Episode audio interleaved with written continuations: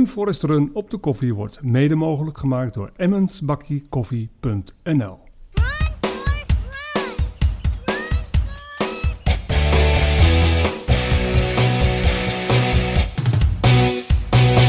Welkom bij een nieuwe aflevering van Run Forest Run op de koffie. En vandaag ben ik helemaal in Haren bij Tamar Valkenier. Ja, Welkom. welkom Winfried. Leuk, we zijn bij je vader op bezoek. Ja, ik vind het ook leuk dat jij aan de keukentafel zit waar het allemaal is begonnen, het avontuur. Ja, en waar we het over gaan hebben. Ja. dit is hem, hè? De, de keukentafel. En we gaan het hebben over jou. En ik heb een mooi introotje voor je.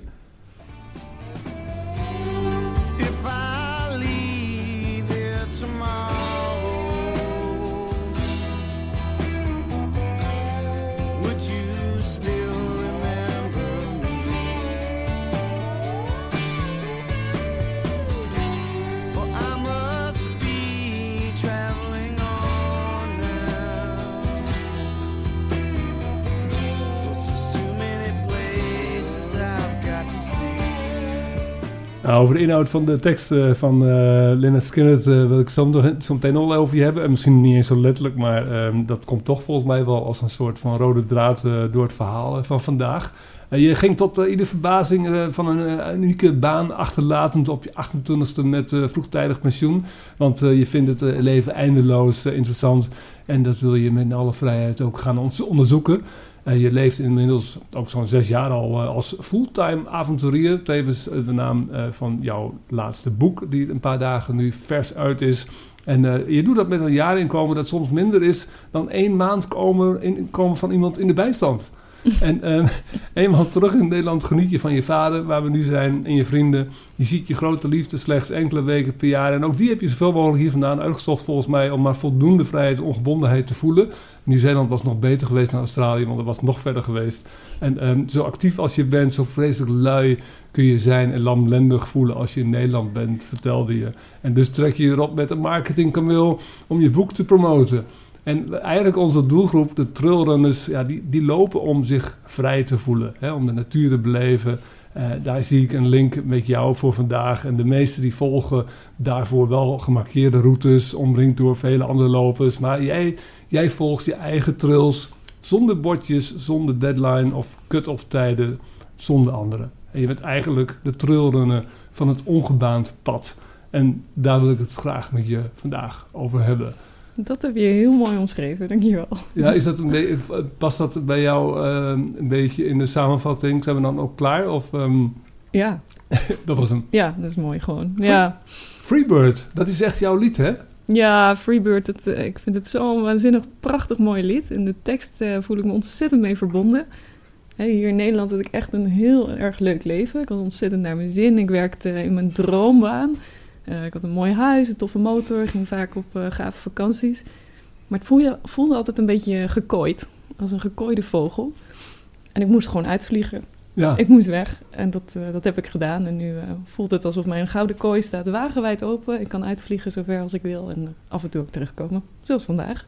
Dat is grappig inderdaad, want je, je, je, je, dat lied gaat over dat je, je ook echt wilt. Je, je, je moet van je, je drijfveer vanuit jezelf. Je moet naar buiten, ook al vind je het soms zelfs wel misschien wel een beetje lastig om te gaan ook wel. Ja, de ratio spreekt het vaak heel vaak tegen. Ehm, daar heb ik ontzettend lang mee geworsteld ook. Van wat geef je nou op, Tamer? Je hebt het allemaal bereikt. Maatschappelijk succes, wat we allemaal willen. En ik denk, ja, waar geef ik het eigenlijk voor op? Ik heb geen idee. Ik ga de wijde wereld in, maar wat krijg ik ervoor terug? Ik weet het niet. Wat ga ik bereiken? Weet ik niet. Hoe lang blijf ik weg? Weet ik ook niet. Waar ga ik eigenlijk naartoe? Weet ik ook niet. Hele basale vragen, eh, ben ik het antwoord op verloren. En dan wordt het wel een lastige afweging. Maar er was een gevoel, er was een, een stem die riep mijn tamer, kom je buiten spelen. voor goed, voor lang. En daar kon ik geen weerstand meer aan bieden. Ik moest. Ik kon gewoon niet anders. Heel veel mensen hebben misschien ook wel die eh, stem ooit gehoord, maar hebben ze genegeerd misschien ook wel. Ja, ehm, weggedrukt in het hoekje van eh, onrealisme. Dat is toch niet realistisch? Je moet toch werken voor je geld? Je moet toch ergens wonen? En ook zelfs die aannames ehm, ben ik gaan bevragen. Is dat zo? Moet je werken? Moet je ergens wonen? Kan het ook anders? Dus ik heb het leven, ja, zes jaar geleden is even heel kritisch ben ik dat gaan bevragen. Ik heb eh, het helemaal binnenste buiten en onderste boven gehouden. En ik ben eh, vertrokken op een fiets Ik heb eh, mijn huis opgegeven, al mijn spullen weggegeven, zonder bezitting ook. Om helemaal echt een freebird te zijn. Helemaal vrij van alle verwachtingen, alle deadlines. Eh, geen verschil tussen weekdagen en weekenddagen. Geen verschil tussen eh, werken en vrije tijd. Slapen als je moe bent, eten als je honger hebt. En gewoon eens even met helemaal niks de wereld in te trekken. De natuur in. Ik ga toch nog even terug. Ik ga, even, even, ik ga jou lekker. Je gaat alleen wel in je drive en in je vertelmode zitten, merk ik. Eh, maar ik vind het wel even leuk om even terug naar die sporten te gaan. Hè? Ja. Want ehm, ik, ik, je, ik- je kwam hier vanmorgen hier aan. Die was enigszins verwilderd, want je had hard moeten fietsen hier naartoe. Hoe hoe zit het met jou eigenlijk met jouw sportleven? Eh, of zat het met jouw sportleven? Zit of zat, dat Zat. is een hele, hele belangrijke... Misschien dat je onderweg niet... Ja, wat is sport eigenlijk? Hè? Maar eh, Ja. voordat jij inderdaad eh, naar de stemmetje ging luisteren... Wat deed, wat deed je zelf aan sport? Ik, ja, ik ben nooit heel erg een sporter geweest. Ik heb altijd wel wat gedaan. Ehm, maar ik zat vooral in mijn hoofd. Ik was vooral hard aan het studeren en filosofie aan het bijstuderen. En eh, naar concerten gaan en naar ehm, lezingen. En daarnaast deed ik wel een beetje. Ik, ik fietste wel eens af en toe een stukje, 10 kilometer of zo. En ik eh, ben op een gegeven moment gaan kitesurfen. En ik deed een motorrijden en skydiven en allemaal dat soort dingen. Maar ik was nooit heel erg sportief. Dus voor ik vertrok op de fiets ging ik een keer een, eh, een testritje doen. Dan fietste ik naar Amsterdam. Dat was eh, 21 kilometer vanaf hier, Haarlem. En ik weet nog dat ik helemaal gesloopt aankwam. Je was, je was, je was leeg. ik kon niet meer. Je En bent, ben, je, je bent, dus ben je teruggefietst? Ik ben teruggegaan met de trein. en dat durfde ik toen niemand te vertellen, maar dat durf ik nu wel te vertellen. Want daarna ben ik dus een fietstocht gaan maken van twee jaar. Heb ik over de wereld gefietst. Eh, dagen waarbij ik 180 kilometer fietste. Dus dat, dat werd ook wel snel opgebouwd. Ik ben veel sportiever geworden door het buitenleven. En het was toen fietsen. En toen ben ik daarna overgestapt op hiken, en paardrijden. Ik heb nou een hele winter met skis en schaatsen in Zweeds Lapland wat doorgebracht. Dus inmiddels eh, denk ik dat ik wel eh, sportief ben. Ja, want eigenlijk ben je gewoon... eh, de- je bent eigenlijk continu aan het trainen. Hè? Je hebt de topsporters die trainen misschien wel twee keer per dag. Maar jij bent eigenlijk soms gewoon de hele dag, gewoon zeven dagen per week... ben jij aan het sporten, aan het trainen, aan het, aan het werken met je lichaam. Hè? Ja, ja, altijd. Dus ik voel het ook niet als trainen. Ik ben gewoon lekker buiten. Precies, het is geen trainen. Het is gewoon ook... eh, Ja. Het is gewoon leven ook op die manier. Ja. Maar, maar met- wel met het soort sub-effect. Dat het, het is meer een bijeffect geworden dan het doel. Dat je fit wordt. Ja, zeker. Ja, en natuurlijk zijn er dagen bij dat ik me echt eh, uit wil dagen. Of dat ik met andere mensen ben die eh, uitgedaagd willen worden. Ehm, dus dat zijn eigenlijk de trainingen. Dat je dan nog eens een keertje spierpijn voelt of zo. Dan wel. Eh, maar er zijn ook dagen bij dat ik denk van... nou ja, 80 kilometer fietsen is ook wel goed vandaag.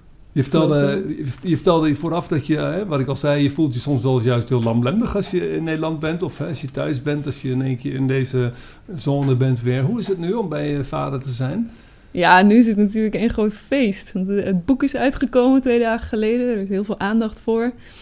Eh, het is fijn om dat met mijn familie, mijn vader, mijn broer en mijn zus te kunnen vieren. Het boek is ook eh, opgedragen aan mijn vader. Dus dat, ja, dat is natuurlijk waarom, te gek. waarom heb je hem opgedragen aan je vader? Ja, om- omdat ik eigenlijk een verschrikkelijk papa's kindje ben. ik ben heel gek op mijn vader en hij heeft me... Ben je enig kind? Nee, nee dus een eh, broer en een zus, tweelingbroertje en een halfzus. Ehm, en die zitten hier ook regelmatig om de tafel. Ze zijn een heel hecht gezinnetje. In die zin is het ook wel gek dat ik dan zo vaak weg ben. Maar eh, mijn vader heeft eh, ja, de mogelijkheden gecreëerd voor me dat ik dit kan doen. Een warme thuisbasis, een veilige thuishaven waaruit je weg kunt varen. En dat gaf jou ook, eh, heeft hij ook gestimuleerd of heeft hij je gewoon juist eh, losgelaten om jezelf je keuzes te maken? Nou, stimulatie is misschien een beetje te veel gezegd. Ja, nee, toen ik ehm, hem voor het eerst vertelde aan deze keukentafel van... pap, ik denk dat ik eens op reis moet. dat ik een lange reis moet maken. Ehm, toen zei hij, nee, ja, maar waarom dan? Je kunt toch ook reizen hier op de bank? Hier, lees eens een goed boek. En toen werd het erger zei ik, pap, ik denk dat ik mijn baan op ga zeggen. Zei, wat, wat doe je nou? Je hebt daar eh, acht jaar voor gestudeerd en je bent bij de FBI geweest in Amerika. En je hebt allemaal eh, extra opleidingen gevolgd en we hebben er zo hard aan gewerkt. Dat ga je toch niet opgeven? Iedereen wil wat jij hebt. Ga je dat nou eh, overboord gooien? Waar is dat voor nodig? Waar ren je voor weg? Was, dat, was, dat, was dat een stukje behoudendheid wat hier gewoon in huis leefde? Ja, en ik denk bij heel veel mensen. Het werd sowieso, mijn idee werd niet heel erg warm ontvangen en niet heel erg eh, ondersteund. Dus ik heb daar wel eh, heel lang mee geworsteld ook. Mezelf die vragen gesteld van waar ren ik nou eigenlijk voor weg? Tot ik erachter kwam dat ik helemaal nergens voor wegrende. Ik rende ergens naartoe. Ik wilde eh, inspiratie, ik wilde het leven zien, andere culturen zien, andere plekken zien, de, natuur ervaren. Maar jouw vader, ik, heb jouw vader net gezien, even kort ontmoeten gesproken. Het is wel een, eh, misschien niet een man van de letterlijke wereld, maar wel van de inhoudelijke wereld. Hè? En die, die ook wel graag eh, nadenkt over zaken en wat dieper nadenkt hè? en filosofeert. Hoe, eh, wat, wat, hoe, heeft, hoe heeft dat stukje jou weer geholpen om juist die stappen te gaan maken? Ja, dat is, dat is inderdaad goed dat je dat opmerkt. Want ik doe eigenlijk hetzelfde. Ik onderzoek het leven ook. Hè? Iedereen die ik ontmoet, eh, kijk ik waarom vind ik die persoon nou leuk of niet leuk? Ehm, wat vind ik van zijn leven? Eh, wat vind ik van die cultuur? Ehm, en hij doet dat door boeken te lezen en erover na te denken. En ik doe het door in de diepe te springen en het te ervaren. En in die zin hebben we heel veel overlap en kunnen we het daar allemaal weer over hebben. Ja, want hij, hij, hij, eh, in een paar zinnen gaf hij ook al aan van ja, dat het, ehm, het, het taal. We hadden het over de toegankelijkheid van anderen en hoe je nadenkt over anderen en over hoe mensen elkaar kunnen veroordelen en dat je elkaar niet moet veroordelen. Ja. Maakt het ook voor jou dan juist zo'n stap, zeg maar, dus om te gaan reizen, dus het onbekende te stappen, juist makkelijker, omdat je daar dan eigenlijk vanuit je gezinssituatie daar eh, automatisch opener voor staat? Uh, zo heb ik er nooit over nagedacht, maar misschien wel, ja. Van, eh, ja, gewoon oprechte interesse in alles en iedereen om ons heen. En dat je het minder eng vindt. Ja, sowieso eh, ook vanuit mijn eigen achtergrond natuurlijk. Ik heb psychologie gestudeerd. Dus ik, eh, en ik heb me altijd bezig gehouden met moordzaken en zedenzaken, met bedreigingen, met psychotische verdachten, autistische, autistische verdachten. Dus ehm, alle soort van de randjes van de samenleving altijd opgezocht. Van wat, wat drijft nou iemand? Hoe kan het dat hij zo'n leven leidt en dat ik zoiets heel anders kies? En op een gegeven moment was Nederland eh, te klein geworden en moest ik dat er buiten, buiten de grens van Nederland gaan zoeken. Want in de, in, de, in die radio-uitzending die ik van de week eh, las, hè, bij, eh, bij Radio 1 was je, naar NPO 1. Ja, En toen, eh, toen zei je ook, ah, dat is de million dollar question, hè? Ehm, wat drijft jou, hè? ja. Wat, wat, wat, heb, heb- maar heb je daar eigenlijk, dan moet je daar een antwoord op hebben? Nee, nou daar ben ik ook wel achter gekomen over de afgelopen jaren. Ik heb eigenlijk nergens meer een antwoord op. Wie ben je? Ja, weet ik niet, Tamer. Eh, wat doe je? Wat doe je? Wat, wat is het nou voor vraag? Dat weet ik niet. Dat is altijd gekoppeld aan je werk of zo. Maar inmiddels eh, ben ik kok en psycholoog en criminoloog en eh wildernisgids en survival instructeur. En nu ook auteur. Weet je, wat, wat doe je? Weet ik niet. En singer-songwriter, of in ieder geval songer, song, zinger. nou ja, nog niet, eh, nog niet bekend. Je gaat straks ook een stukje zingen, toch? Een duet hadden we afgesproken, Oh, toch? ja. Hey, maar we- ik heb, omdat we juist... Kijk, ik, heb, ik, was natuurlijk, ik ben geïntroduceerd door een vriend van mij... die met jou op reis is geweest in Zweden, André. Ja. En, ehm, en ik vond het mooi met jou in gesprek te gaan. Juist omdat je eh, op een andere manier zeg maar, het avontuur opzoekt. En dat is ook iets wat eh, hoop ik ook eh, met deze podcast... ook weer onze trailrunners weer inspireert. Dat ze zelf ook weer... zelf paadjes gaan zoeken als ze op vakantie zijn. Hè, of zelf naar evenementen in het buitenland gaan juist de gekke landen te gaan. Dus dat is een beetje het doel van deze podcast. En, ehm, maar ehm, ik merkte ook tegelijkertijd dat je, ehm, nou, ik zal niet zeggen een uitgemolken verhaal bent, maar je staat wel enorm veel op eh, Google. Dus hoe, kun je nou, hoe konden we nou nog ehm, eh, het interessant maken, hè? jouw podcast? Ook al is misschien wel de luisteraar de eerste keer dat ze jou horen. Ehm, dus ik heb zes thema's eh, ge- gepakt, zeg maar, waaraan we ehm, nou, dit verhaal kunnen koppelen. En ik heb het thema werken, het thema risico en angst, cultuur, natuur en milieu, sociaal en liefde en welvaart. Ik dacht, dat aan de, hand daarvan gaan we eens even lekker eh, doorheen. En ehm, aan jou de vrijheid eigenlijk om ehm, te kiezen waar we mee eh, kunnen beginnen. Waar, waarmee zou je willen beginnen? Wat, wat wat, waar, waar zit je te popelen of wil je juist als laatste bewaren? Ehm goeie vraag. Laten we met cultuur beginnen. Cultuur. Heb ik hier een, een audiofragmentje voor je.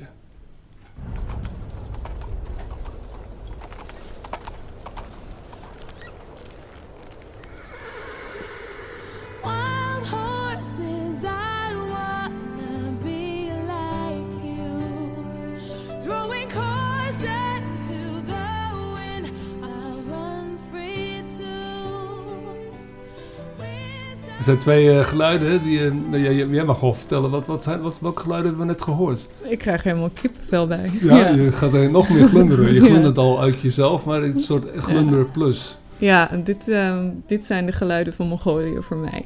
Je hoorde eh, paardenhoefgetrappel, je hoorde adelaarsgekrijs. En je hoort het nummer van Natasha Bedingfield, Wild Horses. Wild Horses, I Wanna Be Like You. En dat nummer heb ik zo vaak gezongen terwijl ik op mijn eigen paard over de Mongoolse steppen reed. Ik ben daar in eerste instantie eh, vijf maanden geweest. Ik had een kameel bij me om eh, vijf maanden aan eten mee te dragen. Uh, want het was een heel erg afgelegen gebied in de Altai-bergen, het allerwestelijkste puntje van Mongolië. En daar is niks. Er zijn geen wegen, er zijn geen restaurants, er zijn geen hotels. Dus dan moet je echt jezelf redden. En ik had ook een hondje bij me. Um, in eerste instantie voor gezelschap. Hoe, hielp hoe, me- hoe kwam je er eigenlijk bij om juist daar in Mongolië helemaal Ja, te gaan? Want, wat verdiep, want verdiep je je wat dat betreft ook in zo'n land als Mongolië... waar je dan precies naartoe wilt en wat je daar wil vinden? ja. ja, in- eerste instantie werd ik op Mongolië gewezen toen ik op mijn eh, twee jaar fietsreis was. Uh, iemand had daar doorheen gefietst, liet me filmpjes zien van die galopperende mannen op die steppes. Met adelaars op de arm, daar jagen ze mee, op vossen en marmotten, om van die huiden um, kleding te maken, warme kleding voor de koude winters. En dat filmpje was me bijgebleven en ik kreeg het gewoon niet meer uit mijn hoofd. En ik ben later eens uh, gaan googlen van wat is nou eigenlijk het meest onbevolkte land ter wereld. En ik had zo'n behoefte aan die, die wildernis, de natuur. Zeker na een jaar door Europa fietsen kwam ik, uh, heb ik een jaar door Australië gefietst, in Indonesië. En daar kwam ik echt in aanraking met wildernis, met, met uitgestrekte ja, wilde natuur waar geen mens uh, te vinden was. En dat vond ik prachtig, dus ik dacht dat wil ik meer. Ik wil meer diepgang daarin. En ik ben gaan uh, googlen wat het meest onbevolkte land ter wereld. En kwam ik onder andere uit op Mongolië. En toen dacht ik weer terug aan die adelaarjagers. Hè. Mijn naam is Valkenier, dus dat uh, sprak me heel erg aan. Ja, maar, maar dus ga ik je onderbreken, was wel heel gaaf. Want we hadden net even over, hè, kom je op, stamt jou, jullie naam ook echt af van Valkenier als zijnde de Valkenier?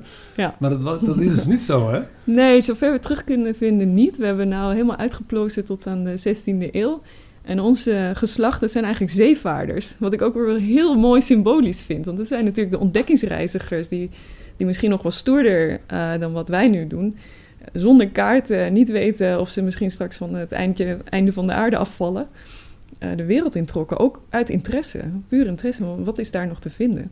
Dus het komt, je, kunt, je kunt eigenlijk je naam nu op beide manieren wel gewoon lekker toepassen. Ja, ik ben een verhaal. echte valkenier inmiddels.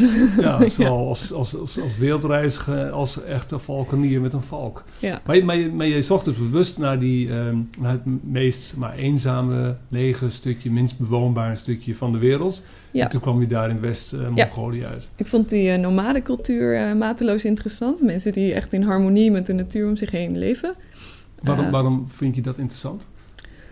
Um, omdat we natuurlijk in een tijd leven waarin we wel uh, ja, problemen hebben met de planeet. We komen aan het einde van haar, uh, haar voorraden. We, we, zitten allemaal zijn we bezig met hoe kunnen we nou een iets kleinere voetafdruk hebben. Hoe kunnen we nou beter voor de planeet zorgen dat onze kinderen er ook nog van kunnen genieten.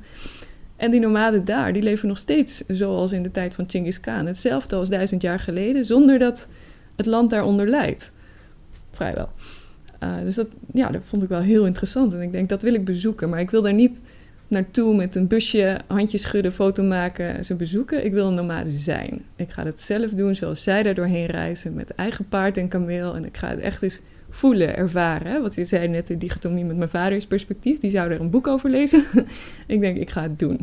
En, maar, maar, het is niet zo dat je je inschrijft op de lijst van uh, uh, wannabe-lijst om dat te worden. En, ja. Dat je dan wordt geselecteerd van nou, we hebben volgende week een plekje voor je. Hoe, hoe, hoe kom je dan binnen zo'n cultuur dan? Hoe word je daarin opgenomen? Ja, nou eerst jaren van ontkennen en, denk, en over dromen en denken van nou, dat kan helemaal niet. En allemaal beren op de weg zien, en dat is veel te ver. En ik weet niemand die daar ooit geweest is. En de builenpest zit er in het water. En je hebt geen bereik met je telefoon. Ah, Oké, okay, dus, je, dus het is niet zo dat je echt gewoon onbevangen erin stapt. Je, ze heeft ook een berg aan uh, waarom het niet zou kunnen lukken. Ja. Wat eraan vooraf gaat. Ja, nee, ik bereid me wel voor. Ik ben natuurlijk steeds meer uh, filmpjes gaan kijken, mensen gaan spreken, boeken gaan lezen over dat gebied. Maar ja, hoe meer ik las, hoe, hoe enger het werd eigenlijk. en toen heb ik de Tamer-methode ontwikkeld. Die beschrijf ik ook in het boek. Want eigenlijk is dat een beetje wat ik doe bij elk avontuur wat ik begin gewoon stap voor stap te werk gaan. Ik ga eerst eens, uh, ik ben bij een manege aangeklopt, van kan ik paardrijlessen bij je krijgen? Eh, ik heb eens iemand gesproken die er al is geweest. Eh, ik heb eens wat eh, gelezen over eh kamelen-toestanden. Ehm, en zo kwam ik steeds voor sta- stapje voor stapje... kon ik al die eh, bezwaren overwinnen. Tele- geen telefoonbereik. Nou, heb ik een satellietapparaat aangeschaft. Ehm, en zo kwam ik daar binnen. En op een gegeven moment... Toen had je in ieder geval de voorwaarden gecreëerd om überhaupt mee te kunnen. Ja, ik ja dan heb ik, eh, heb ik iets, een stap in de goede richting gedaan. Ook al zie ik nog steeds niet eh, hoe dat ooit mogelijk moet kunnen zijn. Ehm, en op een gegeven moment heb ik gewoon een ticket geboekt. Ik denk, ik moet er gewoon heen. En misschien kom ik wel terug met, eh, met een lijstje dingen die ik nog moet leren en moet ontwikkelen... voordat ik echt die tocht kan maken. Maar ik dacht, ik ga er in ieder geval heen. Ik ga het in ieder geval proberen. Maar had je ook verdiept in de cultuur die je zou ontmoeten? Dus, Ja. dus niet alleen maar in, in de omstandigheden, maar ook de cultuur zoals ze leven. Ja, Wat, wat, en wat sprak je dan aan, of juist niet? Of wat wilde je juist zien dan daarvan? ja waanzinnig interessant. Ehm, en los, dat is... los van de- hoe ze leven in de natuur, hè? maar gewoon het zijn Ja. wat, wat... Uh, Ja, het zijn Kazaks. Dus eigenlijk oorspronkelijk eh, Turkse stammen die je door heel Centraal-Azië vindt. En die hebben zich gezetteld in het land wat nu Mongolië is. Dus die zijn ook weer heel anders dan de, de Mongolen. Ik weet nooit hoe je ze moet noemen. Ehm, dus het zijn moslims. Ze dragen hoofddoekjes. Dus dat was ook de vraag kon ik daar wel tussen komen als vrouw? Hoe is dat dan? Ehm, ze spelen fantastisch mooie eh, instrumenten. Ehm, ze hebben van die keelzang. Eh, ze kunnen drie tonen tegelijk eh, uitblaten. ik heb ook nog nooit een ruiter daar op een paard gevonden die niet hardop aan het zingen is. Dat zit ook helemaal in die cultuur ingebakken. Er worden heel veel archeologische ontdekkingen gedaan daar in die Altaibergen. En Je vindt daar allemaal eh, dinosaurusbotten. De meeste botten zijn gevonden in Mongolië, in de Gobi-woestijn. Dus ja, hoe meer ik daarover las, hoe fascinerender het werd. Alles is interessant. Maar goed, toen kwam je daar. Stond je daar ergens in the middle of nowhere en toen wachtte je op zo'n... hoe, hoe gaat dat dan? Ik wacht op een hand uit de hemel die mij eh, gewoon even mee zou nemen. Ehm, ik had contact gelegd met Nurbalat. Nurbalat is een jongen in Olgi, de allerwestelijkste stad van Mongolië. En ik zei, joh, Nurbalat, ik wil met mijn eigen paarden hier door de berg trekken. Kun je me helpen dieren vinden? En hij zei, ja, ja, dat kan ik wel. Maar eh, paarden, dat, ehm, daar kun je op rijden, maar die gebruiken we niet als pakdieren. Dan zul je ze zelf moeten trainen. Nou, ik ben helemaal geen paardenmeisje. Dus ik, ik had geen idee. Ik kon, net soort van op een paard zitten. Dat vond ik wel spannend genoeg. Ik denk, een paard trainen, dat lukt me niet. Ik, zeg, uh, Nurbalat, wat dan? Hoe doen die nomaden dan? En toen vertelde hij me, ja, dus wij gebruiken kamelen. Dus Je moest je dus ook eh, nog eens even eh, Ja. onderwerpen aan jouw gezag. Ja, En ik dacht, nou, ik heb hier in huis wel een kat gehad vroeger. Maar dat is zo'n beetje mijn enige ervaring met dieren. Je moest wel even slikken. Eh, ja, doodeng natuurlijk. Echt, je kent het gevoel dat je alles... Ja, een beetje alsof je vlinders in je lijf hebt, maar je bent niet verliefd. Je bent gewoon bang en alles begint te trillen. En ehm, ik dacht, shit, waar ben ik aan begonnen? Waarom doe ik mezelf dit weer aan? Maar ik heb mezelf weer pakt en eh, ik vroeg joh, ken je misschien iemand die me vijf dagen mee de berg in kan nemen met zijn paard en kameel en me alles kan leren wat ik moet weten voor zo'n solo-trek? Ik denk, nou, dan doe ik dat gewoon. En waarschijnlijk kom ik na die vijf dagen er wel achter dat ik hier totaal niet voor geschikt ben. En dan ga ik naar huis en dan ga ik oefenen. En dan eh, misschien een andere keer kom ik wel terug. Maar dat was niet zo. Maar dat was niet zo. echt- ik kan het bijna niet uitspreken. Maar na die vijf dagen dacht Dus ik gewoon... eh, plus plus ik kan het nu. wel. Ja, Ik- vertel even hoe je er nu uitziet. ja. een plus plus glundering, ja. Ja. Maar je kon het, dan- je kon het dus wel. Ja, ik denk, ja het, ging, het ging wel goed eigenlijk die week. Ik had natuurlijk ook een waanzinnig goede leraar. Die man die eh, bleek drievoudig kampioen adelaarjager te zijn. Had zelf al heel veel lange tochten gemaakt met paard en kameel. Door Mongolië, door Kazachstan. En, eh, en die wist precies wat ik, eh, wat ik moest leren. En kon het ook goed uitleggen. Die durfde me ook gewoon echt letterlijk de teugels uit handen te geven. En mij eh, fouten te laten maken die ik moest maken. En ik leefde nog na die vijf dagen. en toen dacht ik, nou, volgens mij kan ik dit wel. Dus ik wilde terug naar Nurbelat om inderdaad dieren te gaan regelen. Maar die man die, die stond de volgende ochtend buiten bij zijn joert. En die zegt, Tamer, kom eens. Hier, ik heb een, dit is je paard. en dit is je kameel. ik rijd vanavond nog mee, met je mee. En morgenochtend eh, sta je er alleen voor. Ah, shit, Toen, hoe gaat echt- het gebeuren? toen ging het gebeuren. Ja. Oké, dus je ontdekte dus eh, dat je dat dus allemaal kon. Hè? Dat je de, en, en toen werd je ook opgenomen in, in, in de groep, in, het, eh, in, in, de hele, in de troep mocht je mee.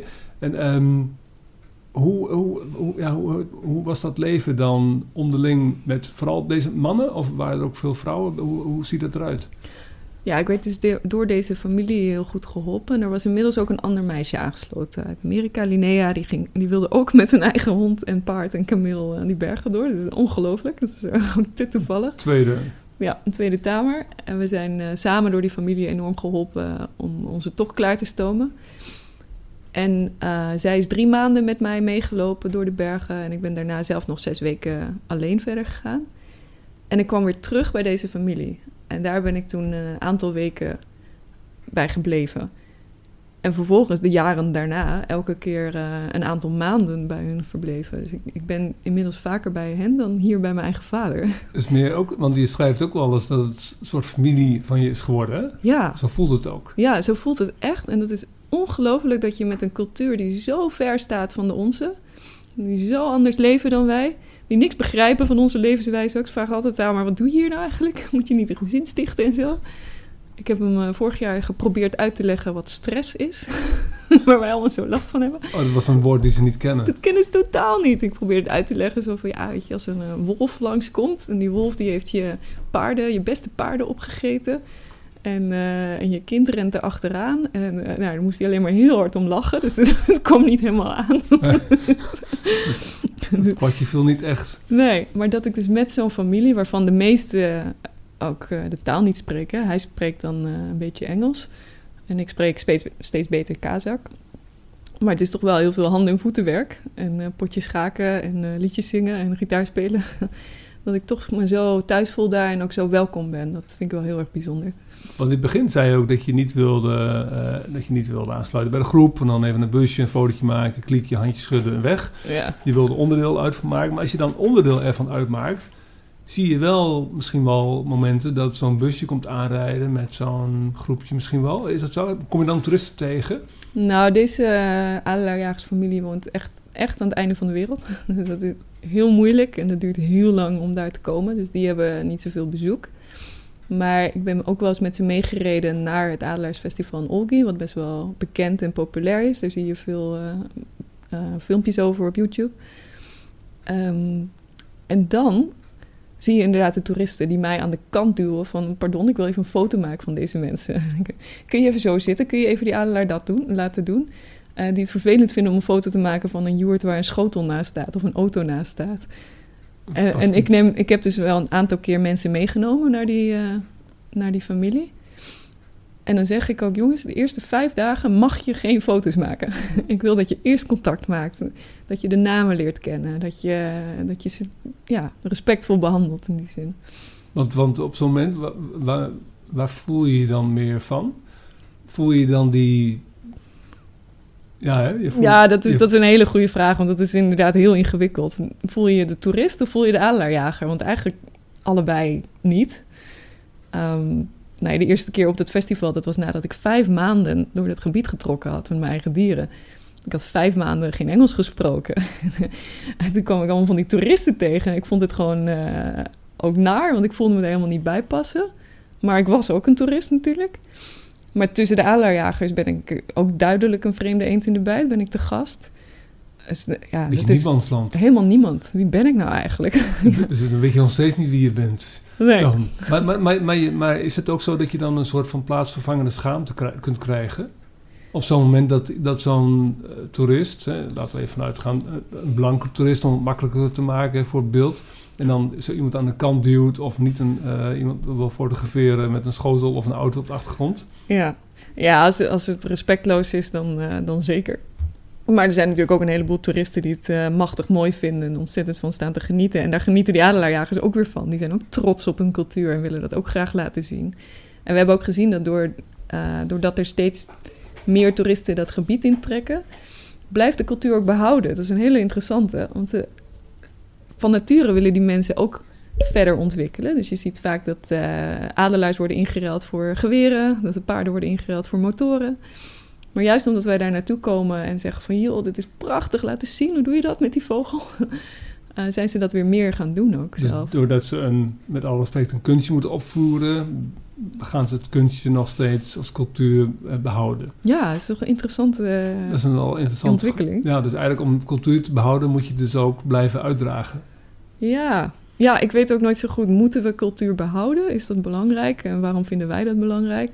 Ik denk altijd, ik laat het maar aan hun. Als zij eh, willen dat we komen, zij vinden het leuk. Hè? Dan vragen ze, "Ta, maar wanneer neem je weer mensen mee? En hoe gaat het met die? En hoe gaat het met die? Eh, ze vinden het heel erg leuk, dus dan, dan doe ik dat. Ik laat het aan hun. Wie ben ik om te zeggen dat ze zich niet mogen ontwikkelen? Dat ze een cultuur moeten behouden? En je, je had ook, ehm, ehm, je was ook naar in Bali eh, geweest. Je zat op Bali en was je naar, dat vond ik wel bijzonder. Je had, je had het over in, inheemse stammen, zeg maar. Hè? Ja. Ik was Bali geweest en het, maar ik niet- kan me haast niet bedenken dat daar inheemse stammen kunnen zijn. Nee, het was op Java. Oh, dat was Eh, Java. Ja. Oké, oké. Dan Eh, nog. Dan nog, ja. Ja. En eh, ik, ik zoek ze overal op. hè, in de jungles van Colombia of de Indianen in Canada, de Aboriginals in Australië. Ehm, dus ook op Java zijn er nog inheemse stammen, maar dat is dan inderdaad een keuze. En dat vond ik ook interessant aan de nomaden in Mongolië, de Bedouines in Jordanië. Die kiezen ervoor om die oude leefstijl te behouden. Die, die schermen zich ook af van onze eh, ellende, zoals zij het beschrijven. Er mag geen plastic eh, in het dorp komen. Ze moeten op blote voeten lopen. Dus het wordt ook een beetje sectarisch. Zo van, er zijn allerlei regels verbonden als je in dit dorp wil wonen.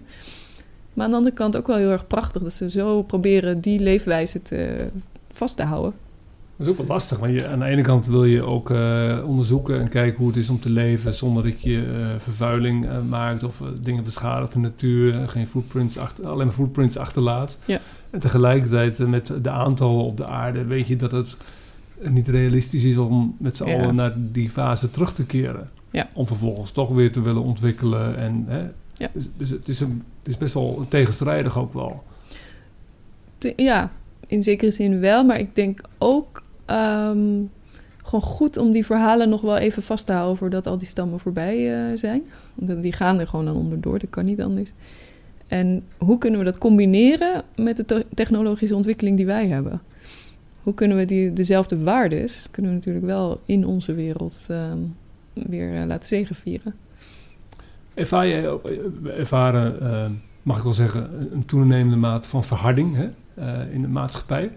Ook wereldwijd. Hè. Het wordt steeds harder. Of, we- of we zien steeds meer dat het harder is. Hè, want we hebben ook meer toegang tot het, zien wat er overal gebeurt. Eh, we roepen gauw wat, ook over andere culturen. Hoe, ehm, hoe, groot verschil kan het maken als je eh, eh, juist reist, zeg maar, en in aanraking komt met die culturen die we eng of spannend of anders vinden. Ja, heel belangrijk natuurlijk. ja, die, die, we moeten af van die wij-zij-uitgangspunten. Als je echt in, eh, in een andere cultuur verdiept, andere mensen ontmoet, dan ga je ze ook beter begrijpen. En dan heb je minder oordeel erover. Maar je moet wel die mindset al hebben als je op reis gaat. Want je kunt ook eh, in een hotel gaan zitten en die, eh, die gekken dat dansje op zien voeren en denken van, god, die zijn achterlijk. En weer naar huis gaan. Dus het is vooral de, de mindset waarmee je op pad gaat, die belangrijk is. Zullen we eens even een nieuwe doen? Ja. Welke, welke vind je nu leuk om te doen? Ehm, nou, doe maar eh, risico en angst. Risico en angst. Ik heb een stukje risico en angst. Ik heb eigenlijk ik heb wel twee dingen eigenlijk, maar we beginnen al met een beetje een, ehm, ach, een beetje luchtige risico neem stukje audio. Als je je billen veegt, eh, dan kijk je even op papier. Dat doen we allemaal. Je veegt en dan kijk je. Ja? Daar gaan we ook gewoon eerlijk in zijn. Dat doen we allemaal. Me- ja, toch? Ja.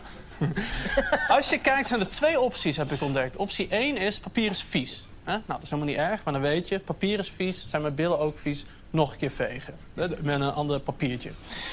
Het gaat om optie 2. En optie 2 is dit. Dus jij veegt je billen, je kijkt optie 2, het papier is schoon. Dan weet je, papier is schoon, dan zijn mijn billen ook schoon. Ik kan stoppen met vegen. Maar kijk, als jij je billen veegt en het papier is schoon... dan waren jouw billen al schoon. Voordat je die laatste keer ging vegen. Dus je veegt altijd één keer te vaak. Ja. Ja, maar de echte vraag is nu dit. Durf je erop te gokken? dus je veegt, je kijkt, het is vies, maar je denkt... nee, ik denk dat ik het wel heb. Ik dacht, laat ik eens even luchtig beginnen met een stukje over angst. Hè, en over, over, over stappen nemen. Want, eh, ehm, Je, jij schrijft, eh, of eh, je hebt aangegeven, ook in, nieuw in jouw boek ook, en ook voor heel veel mensen om jouw omgeving, dat je vroeger kampte met angststoornissen. Hè? Hoe, hoe, uit, hoe uitzicht dat? ja. nou, niet, niet op het toilet doorgaans. Daar ging het wel goed. ik denk dat ik wel twee keer extra veegde. Zo uit te liggen. Ehm, ja, als kind eh, heel veel last gehad van nachtmerries. En dat ontwikkelde zich in eh, claustrofobische toestanden. Ik durfde geen lift in, geen bus in. ik was sowieso bang voor alles. Ehm, dus ik koos altijd voor het zekere. Eh, ik kreeg op een gegeven moment ook paniekaanvallen die ik ook niet meer ergens aan kon koppelen. Ik wist niet of er iets nou gebeurde. Het was niet een mensenmassa die dat triggerde of een eh, enge film die triggerde. Ik kreeg ook uit het niks paniekaanvallen. En voor mensen die niet weten wat het is, dan eh, krijg je dus heel erg hartkloppingen. Ehm, wat ik kreeg is eh, dat ik het heel benauwd had. Dat mijn keel gewoon vol, het voelde alsof je opblies als een ballon. Dat ik geen adem meer kon krijgen. Zweethanden natuurlijk, duizelig. Het voelde alsof iemand met messen in mijn borst stak. Het deed ook gewoon fysiek pijn. En eh, ja, ik gewoon helemaal niet goed van. Dat heeft me soms wel weken op de bank eh, laten liggen. Dat ik er niet meer, eh, niet meer vanaf kwam. Ik viel ook veel flauw. En ehm, op een gegeven moment is het zo erg geweest dat ik door die psychosomatische problematiek in een rolstoel ben, ben beland. Mijn benen deden zo'n zeer. Ik kon, kon er geen stap meer zetten. En toen dacht ik shit, ik weet niet of het leven wel nog zin heeft zo. Ja, en wat, wat, wat, en wat zei de wetenschap op dat moment daarover? Oh, die waren heel positief. Die zeiden, nou, eh, gefeliciteerd mevrouw Valkenier, u bent kerngezond. ik ben alle afdelingen van het ziekenhuis langs geweest. eh, cardiologie, eh, neurologie. Ze konden niets vinden. Maakte dat het niet enger voor je? Ja. Nog, nog angstiger? Exact. ja. ja, ik dacht niet, eh god, dat is fijn dokter, dank u wel. Ik dacht, ja, hallo, waarom heb ik dit dan? en wat kunnen we eraan doen? Op een gegeven moment gaven ze het ook gewoon op. Ze wisten niet meer. Het is vast een eh, psychologisch probleem. Ik zeg, ja, maar mijn hart klopt, dat doet zeer. dat is toch een fysiek probleem? Dus die, daar waren we het ook niet helemaal over eens. Ehm, En hoe oud was je toen? dit rolstoelverhaal speelde toen ik, eh even denken, 24 was, denk ik. 25, zoiets. Dus dan zit je net in het begin van een eh, fase in je leven waarin je gaat werken. eh, je, je, Ja. je zat toen met in je Ja. studie of net je Nee, studie ik had toen eh, de studies klaar en ik werkte toen bij de nationale politie. En wat heeft gemaakt dat je dus daarna dus ergens, ergens ben je dus naar Amsterdam gaan fietsen. Heb je het heilige gevuur gezien. Ook al was je kapot na 21 kilometer moest je de trein terugnemen. 12.000 kilometer gefietst. Eigen fiets gebouwd, op skis nooit gestaan, wel gedaan. Paard gepakt, kameel. Eh, misschien wel meer dieren waarvan we niet weten. En je bent 180 graden gedraaid. Maar wat is er gebeurd dan? Ja, Wat voor pilletje kreeg je? ja. nou, kan het iedereen aanraden. Ehm, ik ben ehm, een bepaald soort antidepressiva gaan slikken. Eh, en dat was gek, want ik was helemaal niet depressief totdat mijn benen het begaven. en dat heeft eh, mijn serotonine-niveau in de hersenen eh, even een reboost gegeven. En binnen een paar weken liep ik gewoon weer. En was ik weer helemaal de oude. En ik ben ook weer van die pillen afgekomen. Ehm, en ik heb in de afgelopen zes jaar dat ik aan het reis ben ook nergens last van gehad. En wie, heeft, wie heeft jou gezegd dat je dat, die aanpak moest nee, doen? Ja, het was een beetje een wilde gok. Ehm, dat waren de medicijnen die mijn vader ook geslikt heeft. Mijn vader heeft dezelfde angststoornissen, dezelfde paniekaanvallen. Die kent dat heel goed. En die heeft me daarin begeleid. En die zei, ja Tamer, ik weet dat het een beetje raar klinkt. Maar laten we het eens proberen. Waarom niet? Wat kan er misgaan? Hoe was het voor hem dan om te zien dat zijn dochter eigenlijk hetzelfde proces eh, moest doormaken als hij? Ja, afschuwelijk natuurlijk. Die voelde zich schuldig dat hij dat eh, meegeeft in de genen. Maar anderszins ook eh, prachtig dat hij mij ervoor kan behoeden om daar mijn hele leven last van te hebben. Hij heeft me geholpen om er overheen te komen. En hij heeft altijd gezegd, ja, maar leuk en aardig die angst. Maar je gaat wel gewoon doen wat je wil doen. Je gaat je er niet door laten tegenhouden. Met angst gaat het ook. Hopse flops. Het klinkt cru, maar wat fijn dat je vader dat, dat ook heeft, last van heeft gehad. Ja, ja het is een, be- dat is een beetje... Ja, dat klinkt wel cru, maar ehm, zeker. Ik heb daar eh, heel veel profijt van gehad. Ja, het heeft je heel veel. Dan had je, maar, maar, maar dan kun je je dus voorstellen, dus als je het niet dus de juiste sleutel had gevonden, Ja, dan had je het leven die zes jaar later, of die, nou, bijna tien jaar later, twaalf jaar la- lang al, eh, je Ja. bent nu 36, ja 35. 35, Nee, wacht, 34 ben ik. 34, oh sorry, ja, dat is echt heel erg. Maakt ook niet uit. 34. En ehm, wat, had- wat had je leven anders kunnen lopen dan ook? Ja, ik denk alleen al uitvinden wat heb ik nou eigenlijk. Want ik denk dat er zoveel mensen rondlopen met soort van onverklaarbare klachten. En dat heel veel komt vanuit gewoon stress, druk. Eh, iedereen heeft tegenwoordig een burn-out of heeft er een gehad of moet er nog een krijgen. Maar we zitten allemaal ergens op dat spectrum. En, de- en voor iedereen ziet het er anders uit. Dus het is voor mij wel heel fijn geweest dat ik daar wel vrij snel uit was van wat, er, wat is er nou precies aan de hand. Hebben, ondertussen heb je dus eh, al eh, lang bewezen, al, het gaat niet om bewijzen, maar wel laten zien dat je goed kunt omgaan met, gaan met spanning. Hè? En je hebt daar helemaal geen medicijnen voor nodig.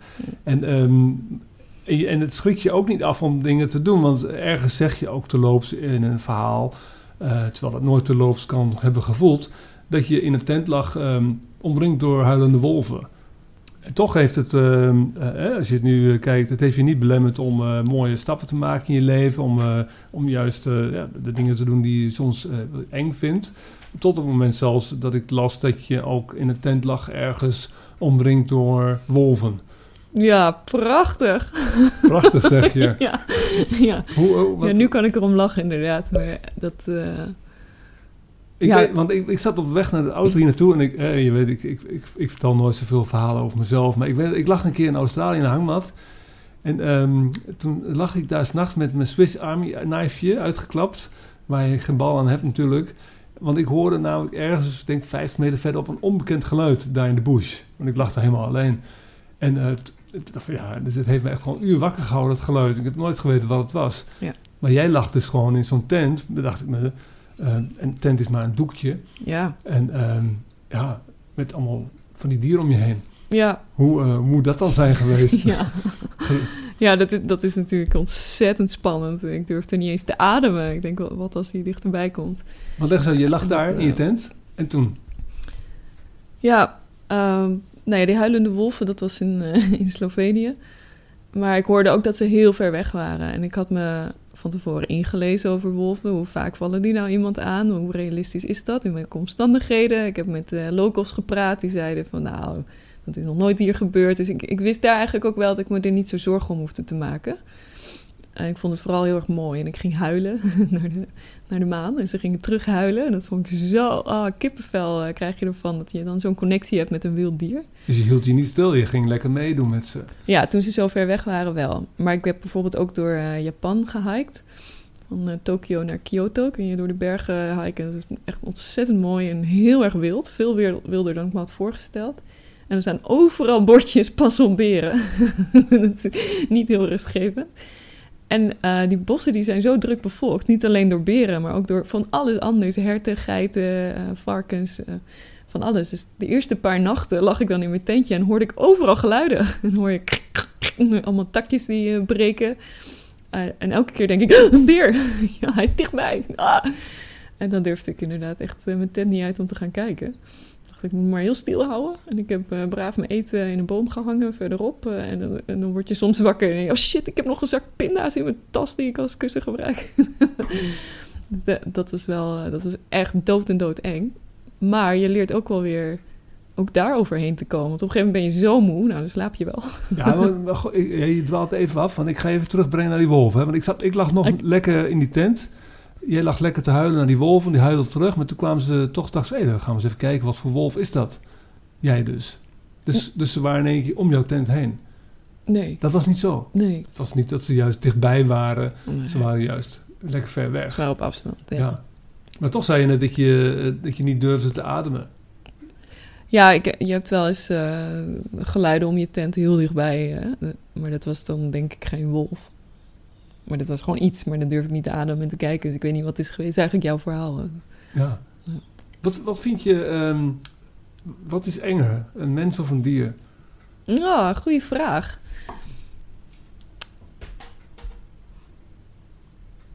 Ik weet niet of ik daar een antwoord op heb. Ehm, over het algemeen voel ik me veiliger in de natuur. Veiliger dan in de stad. Ehm, vaak eh, heb je rond de, de bergdorpjes of zo. In Mongolië bijvoorbeeld heb je veel eh, dronken mannen hangen. Nou, die, zijn, eh, die kunnen heel vervelend zijn. Dus die probeerde ik altijd eh, ver te omzeilen. Om in ieder geval niet te kamperen in de buurt van dorpjes. Ehm, maar het ligt eraan in welke natuur je bent. Hè? Ik heb een tocht gemaakt met eh Miriam Lenswood. Drie maanden door het hooggebergte van Nieuw-Zeeland. waarbij we geen eten meenamen. Dus we hebben alles gejaagd en verzameld. En daar waren wij eh, de opperste roofdieren. Er zijn geen gevaarlijke dieren daar. Ehm, Je stond bovenaan de keten. Bovenaan de keten, ja. maar in Canada bijvoorbeeld heb ik eh, een maand door de Rocky Mountains getrokken. Ja, daar zie je overal berenafdrukken. Er zijn wolven, cougars, eh, allerlei gevaarlijk spul. En dat is, ja, dat is dan wel heel eng. Maar ik vind het ook heel mooi. Ik vind het zo mooi om daar onderdeel van te zijn. Om ook een van die dieren te zijn die daar doorheen trekt. Dat ik ook soms wel eh, het gevoel heb van, van, nou ja, als me nu iets overkomt hier, dan is dat ook oké. Dan ben ik gewoon, word ik opgenomen in het geheel. Liever door een dier dan mens. Zeker. Sowieso, zeg je overtuigend. Ja, Ja. ja. zeker. Geen enkele twijfel. Ja. Want die, die, die ehm, vind je, zijn, men, zijn dieren onberekenbaarder dan mensen? Of zijn ze toch wel berekenbaarder omdat ze een, een bepaalde stijl hebben in hun gedrag? Ik denk dat je ze beide kunt leren kennen. Je kunt je eh, natuurlijk verdiepen in een cultuur en dan kun je mensen beter lezen. En je kunt je ook verdiepen in een dier en dan kun je ze beter lezen. Ik heb eh, 30 dagen in Canada, heb ik 30 beren van heel dichtbij mogen aanschouwen. En ik ben nooit echt bang geweest. Eh, omdat ik wel kon lezen van, oh, hij staat even op zijn achterpoten. Oh, hij is even aan het ruiken. Oh, hi beer, sorry hoor, ik eh, had je niet gezien. Ik ga wel even de andere kant op. En ik heb nooit het gevoel gehad dat ze op het punt stonden om aan te vallen. Ehm, dat kan natuurlijk gebeuren. En dat is eh, eng. maar je, kunt, ja, je kunt ze allebei wel eh, leren begrijpen. Meer duidelijke manieren Ja. die uniform zijn, Ja, eenduidig zijn. ja. Maar als je het over angst hebt, want het is altijd een... het, is, eh, het is natuurlijk heel cliché om te zeggen een vrouw alleen. Ehm, want, en dat begeef je natuurlijk gauw op een, een, een, een pad van dat een, een vrouw zeg maar, ehm, een- meer risico is als je dat soort uitspraken doet. ja.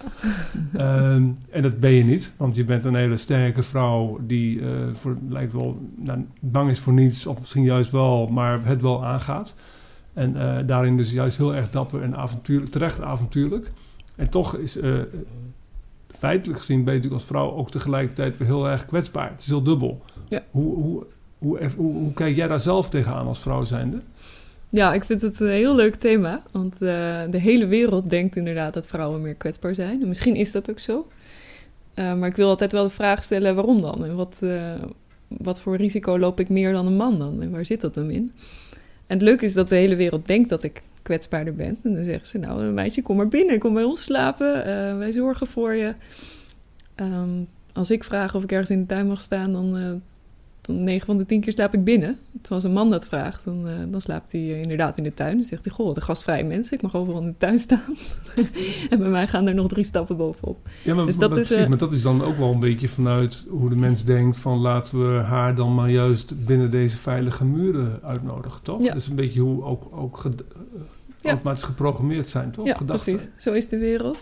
Maar, Maar waar ik de afgelopen jaren ook achter ben gekomen... is met die tocht met Mirjam dat we ons eigen eten jaagden... dacht ik, goh, wat is het toch handig dat ik maar een klein meisje van 1,70 meter ben... van, eh, weet ik het, 56 kilo...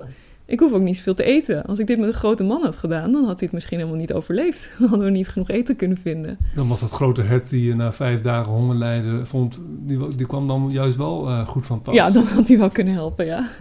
En ook deze winter. ehm, ik merkte dat ik gewoon veel minder eh, ver door de sneeuw zakte dan mijn eh, medegangers. Waardoor ik veel langere afstanden kon lopen. Nou, dat kan ook misschien wel een keer je leven redden. Ik bedoel trouwens niet in de natuur, hè? Oké, ja, tussen de mensen. Ja. Ja. Eh, Ik geloof totaal niet inderdaad dat, dat je meer gevaar loopt in de natuur dan een man. Nee. Dat zeker niet. En, en, en voor een dier zal het ook worst wezen of je man of vrouw bent. Ja. Hè? Maar ik bedoel inderdaad meer op de momenten dat je juist onder mensen bent. Dat Ja. je dan kwetsbaarder bent. Je bent kwetsbaarder, maar ik denk ook dat mensen je minder als een bedreiging zien. Dus je wordt ook sneller opgenomen. Dus het, heeft, eh, het zijn gewoon twee kanten van dezelfde medaille. Heb je wel eens bedreigd gevoeld? Ja, dat wel. ja. ja, ik ben wel foute mannen tegengekomen. Enerzijds ehm, heb ik bijna elke man die mijn huis uitnodigt, eh heeft wel eens wat geprobeerd. Bijna elke man. Ja. En hoeveel, bij hoeveel mannen zijn, ben je dan geweest? Ah, ja, honderden. Honderden. Ja, veel. Eh, Maar meestal is een eh, nee, dankjewel, ik heb geen interesse, is genoeg. Ehm, maar soms werd het wel pushy en ging dat wel verder. En dat is ongemakkelijk. Een enkele keer wordt het fysiek. Vooral de Italiaanse mannen zijn, zijn erg doordring, door, doordringend. Ja, niet vinden- doortastend, maar doordringend. Ja, doordringend, ja. ja, en betastend, eh, fysiek. Ik heb me wel eens eh, van mannen af moeten slaan. Ik heb schreeuwend eh, door, over de straat gefietst. Van flikker op, eikel. En de eerste Italiaanse woorden die ik leerde waren, waren scheldwoorden. En zo ben ik niet en zo wil ik niet zijn. Ik kwam een keer bij een jongen via couchsurfing. Die zei, joh, ik heb ook door Centraal-Azië gefietst... en ik heb daar leuke verhalen over. En we hadden een heel leuk gesprek. En op een gegeven moment eh, pakt hij mijn voet beet... en begint hij aan mijn tenen te likken. die, die- oh, ik heb wel de hele avond naar je tenen zitten kijken. Ja, het was wel duidelijk wat hij wilde, waar hij... eh, Ja, en, maar ik was in zijn eh, kamertje inmiddels, die hij even wilde laten zien. Ik, ik had zo, toen inmiddels zo'n vertrouwen in de mens gekregen, omdat ik al die goede ervaringen had. Dat ik dacht van, ah, dat loopt wel los en ik kan hem wel inschatten. Nou bleek ik dat ik gewoon helemaal niet goed had ingeschat. En toen begon hij grapjes te maken van, ja, de vorige couchsurfers die eh, heb ik vermoord, die liggen hier in de tuin begraven. Eh, je werkt toch bij de politie? Wat eh, kun je mij even profilen? dat soort dingen. Dus toen nam ik me ook voor van, nou, dat ga ik ook nooit meer aan iemand vertellen. Ik vertel voortaan dat ik schooljuffrouw ben of zo. dus dat werd een hele nare situatie. Waarvan ik echt wel in paniek raakte van, hoe, hoe kom ik hier weg op zo'n manier dat ik hem niet boos maak? Ehm, maar dat ik uit die situatie kan komen. Dat en hoe eng. kwam je daar weg? Daar, op welke manier is dat dan gelukt? Safe by the bell. Er werd aangebeld. Er werd aangebeld. En hij zei, loop even mee, we doen even open. Ik heb mijn tas gepakt en ik ben keihard gaan rennen. En toch zeg je Ja. dat je dus eh, bij honderden mensen eh, over de vloer komt. Hè? Je mag eh, mensen logeren, je mag met mannen logeren, je wordt misschien wel voor uitgenodigd. Ja. En eh, het weerhoudt je niet ervan. Hè? Ja. en, en, bij, en tegelijkertijd zeg je bij alle honderden mensen, weet je bijna dat er misschien wel 90%, 99% kans is dat ze allemaal een poging gaan wagen tot toenadering. Ja, maar dat zie ik niet per se als een bedreiging. Dat, Dat vind ik gewoon, eh, dat is kennelijk onderdeel van de mens. En dan zeg ik gewoon nee, bedankt. En dan eh, is dat oké. Dus dat, dat vind ik niet per se eng. Eh, het wordt pas eng als het, als het verder gaat dan dat, als het niet wordt geaccepteerd. Dus wat ik doe eh, op mijn reizen, ik zorg dat ik onafhankelijk ben. Ik zorg dat ik een eigen eh, vervoer heb, of dat nou een paard, een fiets of eh, een paar hikeschoenen is. Ik zorg dat ik een eigen slaapplek heb, ik zorg dat ik eigen eten heb, drinken heb, ik kan navigeren. Ik heb, nee, dat ik ze niet nodig heb. Dus ik kan echt goed voelen van voelt dit goed? Is dit een persoon waar ik mee, mee naar huis wil? Voelt deze situatie veilig? En op elk moment dat het, dat het anders uitpakt, dan kan ik er weer vandoor. Zo zien we weer dat je dus alleen in de wildernis weer veiliger kunt voelen dan onder Ja. de mens. Ja, soms is een nachtje in het bos dan heel prettig. Dan denk ik, hè, nu kan ik even eh, alles loslaten. Hoef ik niet op mijn hoede te zijn. Je vertelde eh, in, in de aanloop naartoe dat een van de angstige momenten was ook dat, ehm dat Mirjam Lansford, waar je toen eh, samen mee, wat je ook vertelde, door Nieuw-Zeeland eh, reisde en ook op televisie is weergegeven, dat je daar echt wel een voor jou angstig moment hebt beleefd dat zij in een rivier terecht kwam en bijna daardoor werd meegesleurd. Hè? Ja, Dat heeft echt wel iets met je gedaan ook, hè? Ja, ja dat, is, dat is zo heftig. Ja, Mirjam vond ik echt een eh, gelijke, of misschien zelfs wel een, eh, iemand die mij ook een stapje verder durfde te laten zetten. Ehm, waar ik me dus niet verantwoordelijk voor voelde. Nu neem ik vaak mensen mee, maar dan voel ik me verantwoordelijk. Oh, als het allemaal maar goed gaat, en dan ga je anders naar risico's kijken. Voor een ander wil ik minder risico nemen dan voor mezelf. Maar met Mirjam deden we, waren we gelijk. En zij stapte een rivier in, inderdaad. In Nieuw-Zeeland heb je dus geen gevaarlijke dieren. Maar daar is je grootste gevaar is het weer, ehm, onderkoeling en zijn de rivieren. Er worden- er verdrinken veel mensen elk jaar in de wildernis. En ze stapte in die rivieren en ze stapte in een, in een gat. Dus dat water komt uit een gletsjer. Dat is allemaal melkachtig van kleur. Je kunt niet zien hoe diep het is. Je weet niet wat voor rotsen eh, meegesleurd worden. Dus zij, eh, ja, zij werd bijna meegesleurd door het water. En ik kan me nog zo herinneren dat ze zich omdraaide naar mij. En die, die blik in haar ogen was echt alsof ze de dood zelf eh, in de ogen had gekeken. Meteen. Ja, meteen. En, en daardoor, ik ook natuurlijk. Ehm, dus gelukkig kon ze, kon ze een stap terugzetten en kon ik haar arm grijpen. En eh, is eruit ge- gekrabbeld. En zo heeft zij mij ook een aantal keer gered. En dat, eh, ja, dat is, dat is wel iets wat je altijd bij zal blijven. En dan denk ik, ja, waarom doen we dit nou eigenlijk? Is dat het nou waard? Ik vind het niet waard om voor te sterven. Ik vind die toch prachtig en heeft heel veel gebracht. Ja, denk je daar dan niet daarna sterven. lang over na? Ja. Blijft dat na eh, ebben? Ja. Dan komt het dan twijfel dan? Ja, dan ga je toch weer andere beslissingen nemen. Dan word je soort van even wakker geschud van... ho, even geen risico's nemen, jongens. Eh, Al lopen we de hele dag langs de rivier... maar we gaan een plek vinden waar het gewoon veilig is. Totdat je weer lekker eh Ja, tot het... voelt. ja.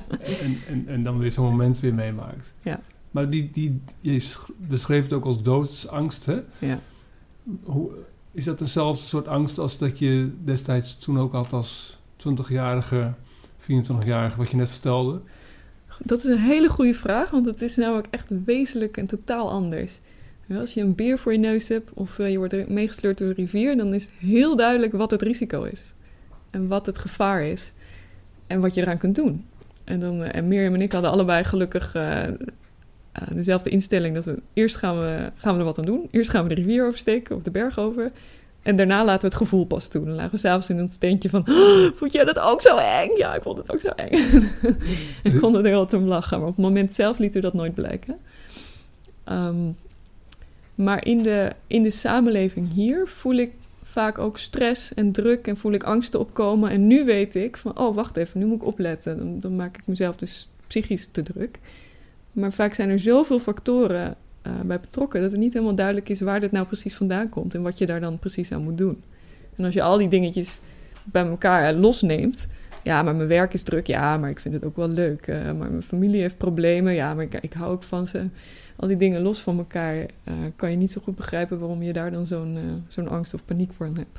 Het heeft ook een andere soort ac- acute, ac- acuutheid, het is minder Ja. acute angst. Acuut, veel puurder, echter. Je weet precies wat er aan de hand is. En je, als je het op dat moment kunt, afhankelijk van fight, flight of freeze, maar, Ja. kun je ook handelen. Hè? Want het had ook kunnen zijn dat je alleen maar kon kijken naar haar doodsangstogen terwijl ze wegdreef. Ja, nee, goddank heb ik eh, het juiste eh, gedaan. Ja. ja. Maar je weet het van tevoren niet hoe je als mens reageert. Nee, maar daarom vind ik het ook wel heel waardevol om die grenzen wel op te zoeken. Om wel te leren hoe reageer ik in bepaalde situaties. Uit allerlei psychologische onderzoeken hebben we ook gezien dat mensen dat niet zo goed van zichzelf weten. Dat we denken dat we op een bepaalde manier zullen reageren. Maar als je ze dan in die situatie gooit, dan doen ze het totaal anders. Ja, maar dan ben je ook wel blij dat je dan eh, van de fight eh, bent. Op Ja. zo'n moment, toch? Ja. En andersom ook, want eh, ze heeft jou ook eh, behoed van op bepaalde momenten, gaf je ja, aan. ja, absoluut. Ja.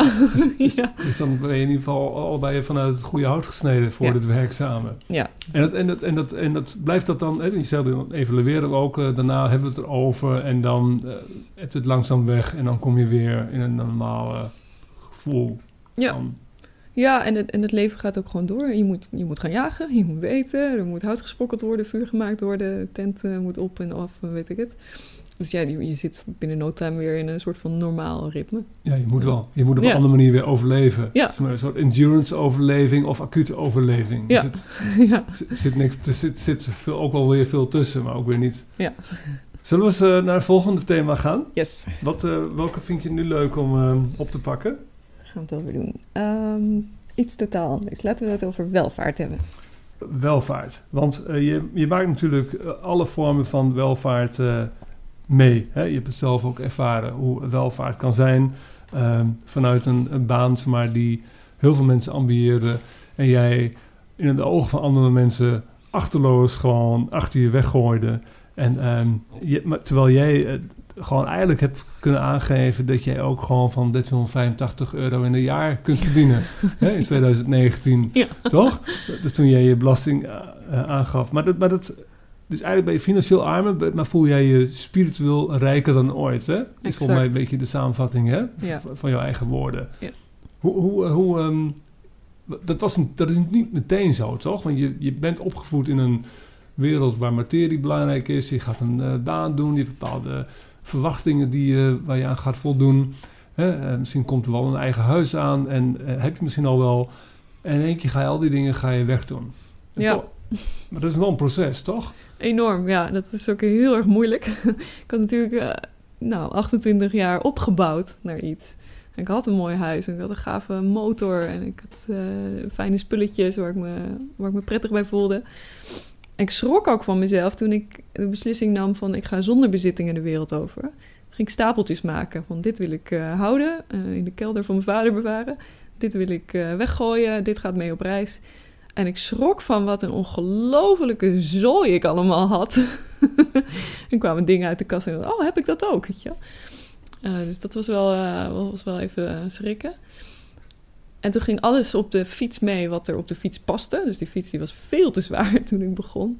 En gaandeweg kwam ik er steeds meer achter van... ja, dat heb ik ook niet nodig, dat kan ook weg. Ik raakte iets kwijt en dacht nou, ik mis het eigenlijk helemaal niet. dus dat werd steeds minder en minder. En nu eh, ja, leef ik gewoon uit één rugzakje. Meer heb ik niet. Weet je? Ik hoef niet eh, te denken, wat ga ik aantrekken vandaag? Ik heb maar één broek. Dat is, dat is een heel prettig eh, leven. Het mooie van de fietsreis is ook dat je inderdaad, je kunt niet veel meenemen. Dus je, Ja. je wordt gedwongen Ja. ook om het weinig te leven. Ja, en soms gaven mensen dan wel eens een cadeau of zo. En ik, ja, ik, kan het niet meenemen. Ik kan het niet bewaren. Wat moet ik ermee? Dan gaf ik het ook maar weer cadeau aan de volgende. Dus je reisde er 10, 10 kilometer mee verder en dan gaf je weer wat weg. ja, ja. En daarmee maakte je weer nieuwe contacten. Ja, en soms kwam ik dus wel eens bij mensen thuis die, die keken naar mijn fiets en mijn spullen. En zeiden, "Tamer, leef je daar al twee jaar van? Hoe kan dat? En dan, dan keken ze naar hun eigen zooi en dan raakten ze helemaal geïnspireerd om, eh, om een grote schoonmaak te maken, houden. Maar goed, je bent dat hele proces eh, door, doorgestaan. Ik zag je op een filmpje toen je weer terug was in Nederland met fiets, eh, fietsen. Met twee fietstassen en een joekel van de rugzak stond ernaast. Hè? Daar was je mee Ja. op weg naar huis. Ja. En, maar, maar, je, maar je voelt je ook vrijer met, met weinig. Ja, want het, het grappige is wat ik gemerkt heb, is dat bezit niet alleen bezit is, maar het neemt ook bezit van je brein. Het neemt echt een plekje in mijn hoofd in, iets waar ik dan wel wat mee moet. Ik had heel graag die, eh, die motor willen houden. Ik vond motorreizen. Ik was echt een motormuis. Elke dag op de motor, eh, op circuit racen, op vakantie met de motor. En toen ik dus ging fietsen, toen, dat heb ik gedaan van het budget wat ik voor die motor kreeg. Eigenlijk, dat was de grote eh, ehm, portemonnee-vuller. En bij elke kilometer die ik fietste en elke euro die ik uitgaf, zat ik, me, zat ik mijn motor op te vreten. En wist ik dat ik nooit meer een motor zou kunnen kopen, want ik zou nooit meer 8000 euro bij elkaar eh, krijgen. dus dat was echt eh, wel een beetje afscheid nemen. Maar dat vind ik prettig. Ik hoef nu niet meer over na te denken. Stel dat ik hem wel had gehad, dan ik, ja, moet ik hem nou wel of niet laten verzekeren? Moet ik hem nou eh, op de weg gooien of niet? Moet ik hem misschien aan iemand geven of, of verhuren? Weet je, dat zijn allemaal weer dingen waar je wat mee moet. Dus als je dat gewoon allemaal niet hebt, dan ontstaat er zoveel ruimte in je brein voor andere dingen. Uh, het geldt natuurlijk ook voor een contract. Uh, hè, we zijn, je kunt snel uh, slaaf worden Ja. daarin, van je inkomen. Ja. Ik schat in dat de, de, de unieke baan die hij had, nou, dat is best wel boven model geweest.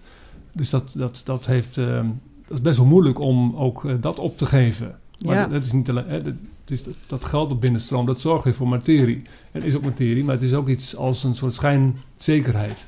Ja. Dus je geeft niet alleen materie op, maar ook een andere soort van uh, zekerheid die je hebt. ja, het is natuurlijk een heel prettig idee dat aan het eind van de maand gewoon altijd geld binnenkomt. Dat je daar niet zorgen om hoeft te maken.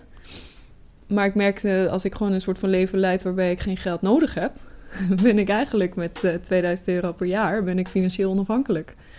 Dat is zo'n andere manier van kijken. En nu denk ik, uh, oh, ik wil uh, Baikal meer oversteken. Dat is de laatste fantasie die in mijn hoofd is vastgeklonken. Hoeveel geld heb ik daarvoor nodig? Ik moet een vliegticket hebben, ik moet een tent kopen die dat aan kan. IJsschroeven zijn al 50 euro per stuk. Um, hoeveel kost dat? En vind ik het waard om daarvoor te werken? Dus ik denk meer in uren dan in euro's. Hoeveel uren moet ik daarvoor werken en wil ik wil ik dat wel? En je hebt onderweg ook in jouw reizen gemerkt dat mensen met heel weinig kunnen leven. Ja. Bijvoorbeeld bij de Maasai. Ja. Hè, daar was jij. Ja.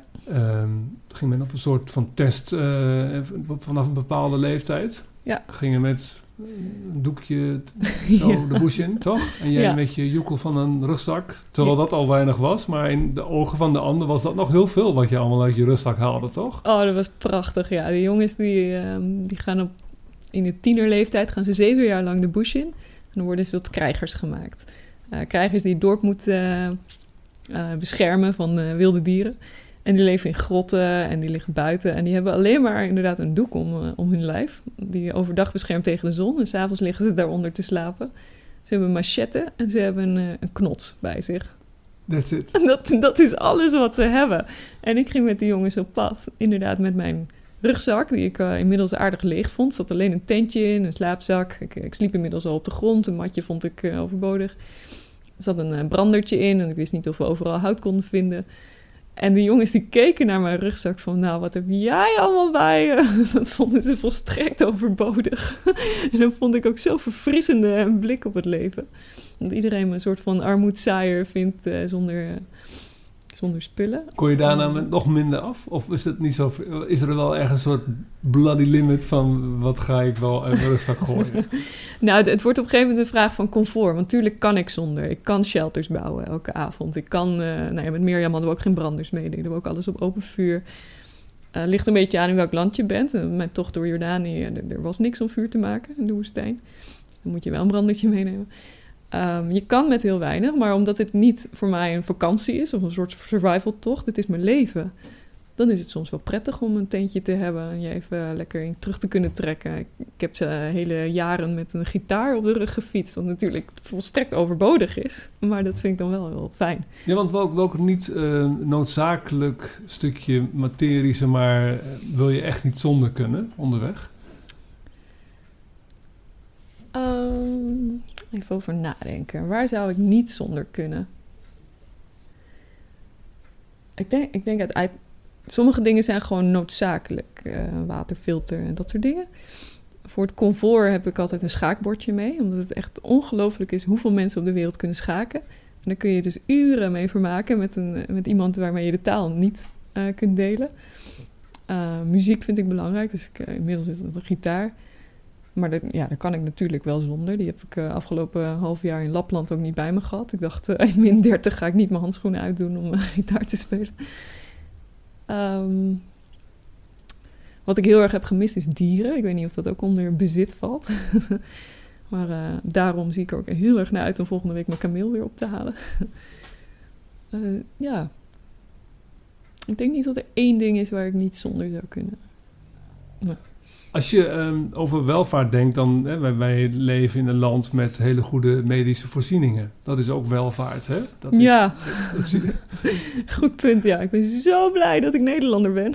ja, want, want hoe werkt dat voor jou? Heb, je- heb je wel een soort van ehm, vangnet wat betreft een verzekering of iets dergelijks, dat je wel daarop kunt terugvallen? Ja, ik heb een goede Ja. zorgverzekering, ik heb een goede reisverzekering. En daar heb ik eh, vorig jaar eh, enorm gebruik van gemaakt toen ik mijn eh, enkel brak in Mongolië bij, tijdens de hondensleeën. Goddank was het op een plek waar je met een jeep kon komen. Dus iemand heeft me met de auto daar opgehaald. En vijf uur hobbelde bobbelde bobbel over verschrikkelijke wegen naar een of ander ziekenhuisje gebracht. Waar ik met, met de andere mensen met gebroken ledematen gewoon in de röntgenfotokamer een soort van stond te vechten van eh, nu is het mijn beurt. Er waren geen stoelen om op te zitten. en toen hebben ze even die breuk recht gezet. nou, dat ging heel hardhandig. Ik heb nog nooit zo hard gegild in mijn leven. En dat, dat was gewoon afschuwelijk. En ehm, ik kende daar iemand in de stad, die heeft mij naar een hostel gebracht. En daar heb ik met de reisverzekering gebeld. En het is ongelooflijk. Die zeiden, goh, wat vervelend voor je mevrouw. We zorgen dat er een Engels sprekende dokter langskomt. Die kan het allemaal nog eens even beoordelen. Er komt een, taxi je van het hostel ophalen. Die rijdt je naar het, naar het vliegveld. Daar staat een rolstoel voor je klaar. Eh, we hebben gezorgd dat je business class eh, terug naar huis kunt vliegen. Eén dag voordat de grenzen dichtgingen en alle vluchten werden gecanceld. Dat is waanzinnig hoe goed ik daar eh, uit ben gekomen. Dus daar ben ik wel heel erg dankbaar voor dat, dat we uit zo'n eigenlijk wel, welvarende maatschappij komen. Het voelt ook een beetje als een soort, priv- ja, een soort ehm, misplaatst privilege. Als je op het moment ergens bent waar je dus eh, deel van uitmaakt. Hè? Je, je bent one of the guys and the girls. Ehm, je hebt een bepaalde lichte irritatie misschien wel naar de fotograferende mensen die uit een busje stappen hier en daar. Ja. En in één keer dan ah, heb jij een probleempje. Eh, tussen haakjes. En in één keer stap jij zelf uit die wereld waar je dus bent gaan, gaan, gaan settelen. En tussen gaan horen. En maak je gebruik in één keer weer van je escape plan. Hè? Ja. Is- Hoe, hoe is dat? Natuurlijk is het logisch, maar voelt het ook een beetje dubbel? Ja, dat is bizar natuurlijk. Dat is raar dat ik eigenlijk net doe eh, de tijd soort- een soort van in te beelden alsof ik een van hun ben. Maar ik moet wel met beide voeten op de grond blijven staan, want dat ben ik natuurlijk niet. Ik ben gewoon een westerling. En daar ben ik ook ontzettend blij voor. Blij om. voor mezelf. Maar die mensen hebben dat natuurlijk niet. Die hebben daar geen toegang toe.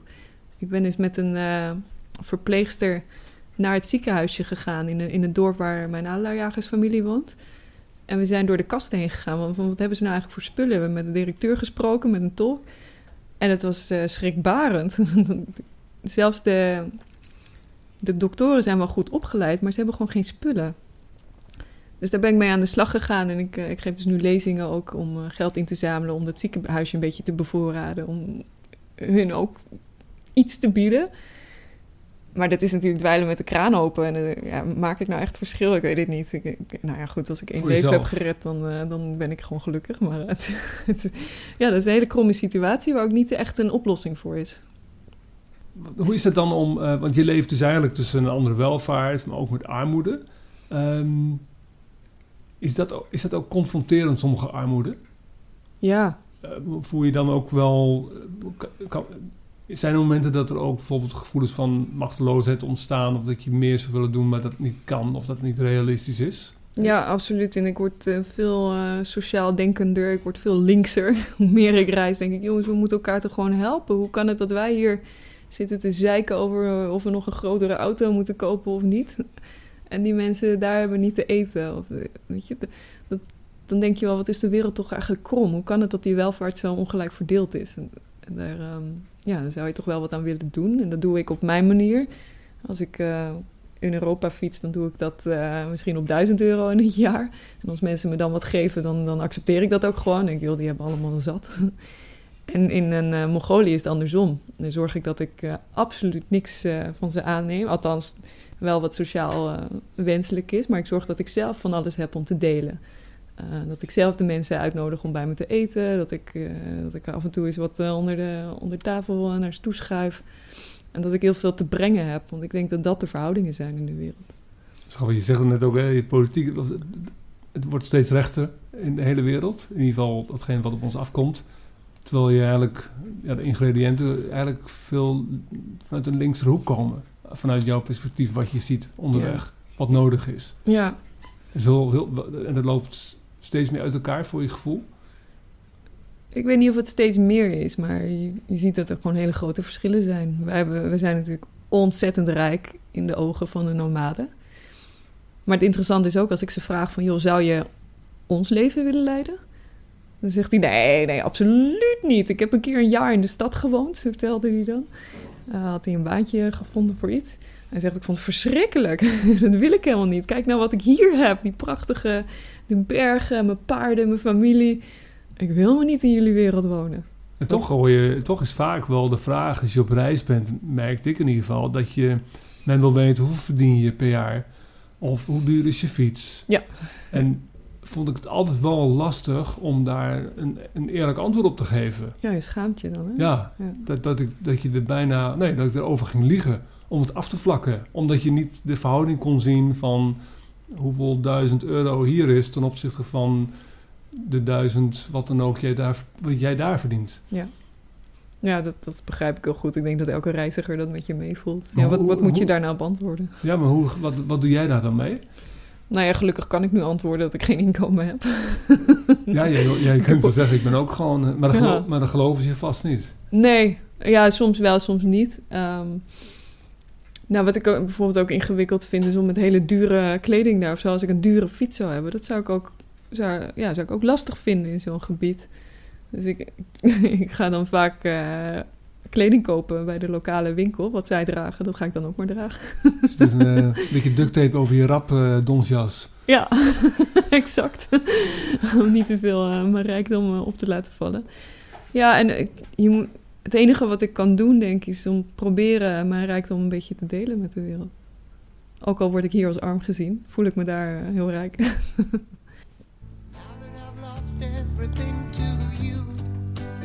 Nou, we hebben een kleine break gehad en we hebben afgesproken, we gaan er lekker even over werken. En ik ben even benieuwd, ehm, luister vooral eens even naar de tekst van eh, dit nummer.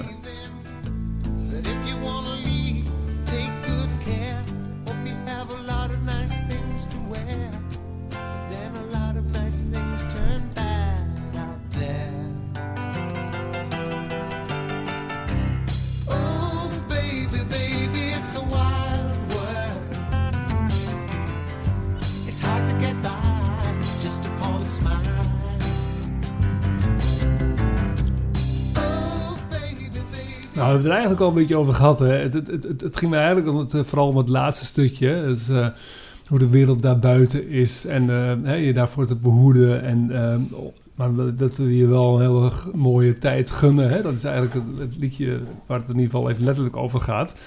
Je hebt bij de politie gewerkt. Het is, toch, een, het is toch een mooi, bijzonder verhaal. Hè. Je had een, volgens mij een, een baan waar heel veel mensen op hebben gesolliciteerd. En jij werd het. En ehm, nou, de, de afloop weten we. Maar je, je kwam daardoor wel, wat je net ook al zei, kwam je wel de andere kant van de mooie kant van de mens tegen. De minder mooie kant. Ja, Of dat is dan een eufemisme. ja. ja ik, en dat, dat is ook wat me zo boeide. Ik vond het ontzettend interessant eh, om die andere kant te bestuderen. Wat gebeurt daar? Eh, Want je, je had eh, psychologie gestudeerd, hè? Ja, dus ik, ik heb, mijn eerste carrière was in, in de keuken. Ik koken ook ontzettend mooi. Dus ik heb eigenlijk wel altijd wel vanuit passie geleefd. Ik dacht, ik ga de beste chef van Nederland worden. Maar daarnaast bleef ik ook een beetje studeren. En pas toen ik mijn masterstudies ging doen, toen dacht ik, oh, dit vind ik interessant. Eh, toen heb ik dat koken opgegeven en ben ik eh, daarin gedoken. Dus in de psychologie heb ik afgestudeerd en criminologie ben ik ook afgestudeerd. Eh, daarna nog wat postmasters gedaan en eh, een zomerstudie bij de FBI in Amerika. Nee, van alles om bij deze droombaan terecht te komen bij de politie, waar ik eh, elke dag moord en zeden, en bedreiging en stalking kan onderzoeken. En dat was inderdaad heel heftig. Ik zag echt het zwartste van de mens. Maar ehm, ik kon daar goed mee je- omgaan, omdat ik Hielp je mee aan lopende zaken? Of waar dat... Ja. eh, ja, dus allemaal in het, eh, in het politieonderzoek, tijdens het politieonderzoek. Dus voordat het bij de rechter kwam. wat voor rol had je dan specifiek dan daarin? Ehm, ik werkte in een team van acht psychologen. We werden ingehuurd door rechercheteams vanuit het hele land. Ehm, meestal als ze vastliepen in een zaak en niet meer verder kwamen. En van, goh, kunnen jullie er nog eens even naar kijken en waar, eh, waar kunnen we nog aanwijzingen vinden? Maar ook soms wel in een heel vroeg stadium. Eh, we hebben nu een psychotische verdachte opgepakt. Eh, die moet verhoord worden. Kun je onze rechercheurs daarin ondersteunen? Nou, dan ging ik uitleggen, wat is een psychose? Wat kun je daarbij verwachten? Wat weten we over deze man? Wat kun je bij deze man verwachten? Hoe stel je goede vragen? Dat is voor jou ook interessant, eh, hoe, je, hoe je een verhoor insteekt. is hetzelfde ongeveer als zo'n gesprek. Hoe, hoe maak je echt contact? Eh, rapport opbouwen noemen ze dat. Ehm, en hoe kom je dan tot de waarheid? Hoe zorg je niet dat iemand vertelt wat je wil horen? Niet om een bekentenis af te leggen, maar hoe, hoe krijg je een waar verhaal eruit? Ehm, soms kreeg ik brieven onder ogen die aan de koning en koningin werden gestuurd, Wat was, wat, dreigbrieven. was, wat was vooral de truc of de, de approach, zeg maar, om, om daarvoor te zorgen dat eh, niet wat je wilde horen eruit kwam, maar wat, dat de waarheid naar boven komt? Ja, dus niet om heel voorzichtig te zijn met je vraagstelling, om niet woorden in de mond te leggen, eh, om niet eh, suggestieve vragen te stellen, maar echt uit oprechte interesse van, joh, we hebben jouw DNA gevonden hier bij dit delict. Vertel eens, hoe kan dat? Wat is er gebeurd? En gewoon echt met een open mindset erin te steken. Ehm, en iemand het vertrouwen geven dat het ook oké is om, om dat daar te vertellen. Natuurlijk wel eh, in volledige eerlijkheid, want het is wel een verdachte voor. Je kunt er door in de problemen raken. Maar geen, eh, geen trucjes, geen spelletjes. Gewoon een echt gesprek voeren. Ook weer om contact, ook weer. Contact, ja. Maar je komt natuurlijk wel in contact met mensen die de meest, nou ja, gruwelijke, bizarre dingen hebben gedaan. eh, die je normaal misschien wel hebt, had je misschien wel over gelezen en ook wel eerder gezien, maar nu sta je ook oog in oog met de mensen die dat doen. Ja. Is dat anders? Ja, dat is anders in de zin dat ook daar, net als het reizen en andere culturen onderzoeken, is ook hier, hoe dichter je bij zo iemand komt, hoe meer je hem gaat begrijpen ook. Dan denk je, goh, waarom, waarom heeft hij dat nou gedaan? Een moeder die haar kind ombrengt, daar is natuurlijk heel veel onbegrip voor. Maar als je zo'n verhaal aan gaat horen, waar die ellende, waar die moeder allemaal door is heen geweest en die denkt, ja, ik kan gewoon helemaal niet voor dit kind zorgen en ik heb geprobeerd het er elders onder te brengen, maar uh, dat kind is beter af zonder mij of ik ben beter af zonder het kind. En dan kom je toch een beetje dichterbij. Ga je het een klein beetje meer begrijpen of je het nou goed vindt of niet. En dat leer je ook gewoon echt overboord te zetten. Geen oordeel daarover te hebben. Alleen maar proberen te begrijpen wat zich hier heeft afgespeeld. Is er ook een case die altijd, is, die altijd met je meedraagt? Die iets in je hart, in je hart is gaan zitten? Ja, helaas wel. ja, enerzijds kon ik er wel goed mee omgaan, omdat ik altijd het gevoel had uh, dat ik iets positiefs kon bijdragen. Dat ik iets kon doen. Ik vind het in die zin nu lastiger om, uh, om de krant te lezen eh, en eh, afschuwelijke verhalen te horen. En dan denk ik, ja, maar jongens, dat moeten jullie niet zo aanpakken. Dat moet anders. Eh, en dat je geen, eh, geen invloed daarop meer op hebt. En, maar er zijn zeker zaken ehm, ja, die ik gewoon nooit zal vergeten. Waar ik ook in mijn tent nog wel eens eh, nachtmerries van heb dat dat terugkomt. Ja, letterlijk er nachtmerries. Ja, ja, er gebeuren echt wel hele nare dingen in de wereld. Dus ik wil in die zin ook niet naïef zijn van... jongens, de wereld is zo mooi en iedereen is zo lief. er gebeuren hele nare dingen in de wereld. Maar ik heb natuurlijk ook geleerd dat het statistisch gezien heel weinig is. Dat de overgrote meerderheid wel degelijk gewoon eh, goede mensen zijn met goede intenties. En ook een moordenaar moordt niet elke dag, hè? Daar kun je ook gewoon een hele leuke avond mee hebben. Maar wat, bij zo'n case, je hoeft niet te vertellen precies wat voor case, maar wat voor soort case eh, blijft je dan het meest bij? Wat is dan de, de rode draad van zoiets, wat je dan juist zo raakt? Ehm, ja, het lijden van iemand. Ik heb filmpjes gezien van een, van een moordenaar die zijn slachtoffer filmde tijdens het hele proces. En, en dat beeld, dat eh, raak je gewoon nooit meer kwijt. Ben je dan zelf dan ook voor een stukje beschadigd als mens? Nee, dat denk ik niet. nee, ik draag het mee, maar het is gewoon het leven. Dit soort dingen gebeuren. En dan kun je zeggen, ja, het is niet nodig om dat te zien misschien. Ik vond het wel nodig, want ik wilde een zinvolle baan hebben. Een zinvol beroep, waarbij ik iets zinvols deed. en daar heb ik nu ook wel op reis wel vaak mee geworsteld. Van hoe zinvol is dit nou? Waar ben ik mee bezig? Is dat goed genoeg? Mag je zo je leven leiden? En wat is je antwoord? Eh, nou ja, ja natuurlijk. Anders zou ik het niet doen. Ehm, en vooral omdat ik hier vertrok met het idee van ik ga het onderzoeken. Mis ik eh, zingeving? Mis ik een carrière? Mis ik eh, invloed op de structuren? En nu heb ik het idee dat ik in andere, ja, op andere manieren vind ik zingeving. Dat iedereen nou ja, letterlijk geschokt was dat je eh, alles achter je liet, dat, dat, dat eh, is algemeen bekend. Hè? Ehm, maar je hebt nu ook af en toe, we hebben het nu over werk, even onderdeel werk. Je hebt ook eh, manieren nodig om toch wel geld eh, te, te, te verdienen. Hè? Dus je moet Ja. ergens ook daarmee aan de slag. Hoe, eh, hoe Ja. doe je dat nu op dit moment? Ja, ik heb ook jaren aangehoord van... Tamer, wanneer is het nou klaar? Tamer, wanneer kom je naar huis? Je moet toch weer eens aan het werk. Dat hoort er nou eenmaal bij. en ik ben dat blijven bevragen. Is dat zo? Moet ik terugkomen? Moet ik aan het werk? Of kun je misschien ook leven zonder werk?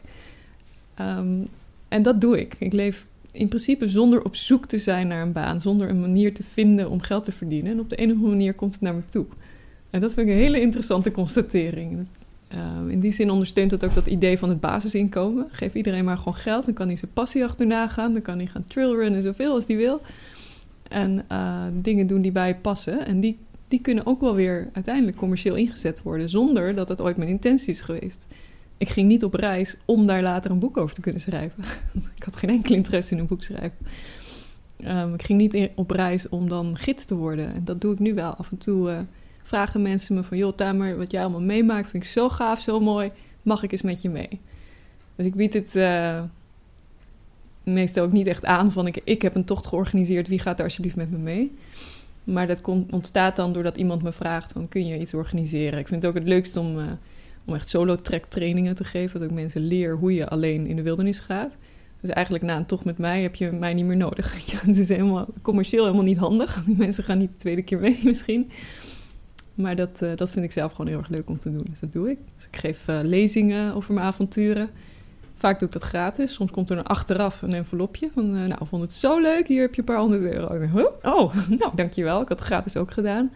En dat vind ik gewoon echt een leuke manier om in het leven te staan. Omdat één, ik heb het geld niet nodig. Dus ik hoef er niet eh, naar op zoek te zijn. En ehm, ja, dan doe je dingen vanuit een andere intentie. Vind je het überhaupt moeilijk om commercieel te zijn?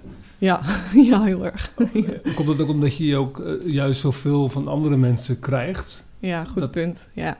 Kijk, alles wat ik geleerd heb in de afgelopen jaren heb ik van anderen geleerd natuurlijk. Ehm, en ik vind het mooi om dat stokje door te kunnen geven. Maar je moet inderdaad ook kunnen leven. En misschien eh, wordt het toch wel eens tijd dat ik ook eens aan een pensioen ga denken. Eh, of misschien wil ik ooit wel eens wel een, eh, ergens een huisje kopen of zo. Dus ik, ik zal daar wel meer mee bezig moeten zijn. Maar ik heb mezelf gewoon eerst heb ik gezegd, ik geef mezelf een jaar vrij. En toen, Wie- wa- wie- toen wie- wordt het vijf jaar en nu is het misschien wel tien jaar om het even te onderzoeken. Zo, zo vliegt de tijd voorbij, hè? Ja. Maar wie heeft jou het meeste geleerd, vind jij? Wie, wie is echt jouw leermeester of man-vrouw dan? Nee, zou ik niet kunnen zeggen. Want elke dag heb ik andere mensen ontmoet. En van iedereen eh, steek ik iets op. Eh, elke cultuur is natuurlijk weer anders. Eh, er zijn een aantal mensen waar ik veel van heb geleerd. Die heb ik in het boek beschreven. Ehm Mirjam in Nieuw-Zeeland. Graham, een jongen die ik in Jordanië heb ontmoet. En een paar weken mee samen heb gereisd. Eh, Linnea heb ik een aantal maanden mee eh, door Mongolië gereisd. En die heeft me alles over dieren geleerd. Ehm, nou ja, mijn liefde Dave natuurlijk, mijn vader. Dus er zijn allerlei verschillende sleutelfiguren die een rol spelen. Ik denk dat iedereen in dat in zijn leven wel heeft. Hè?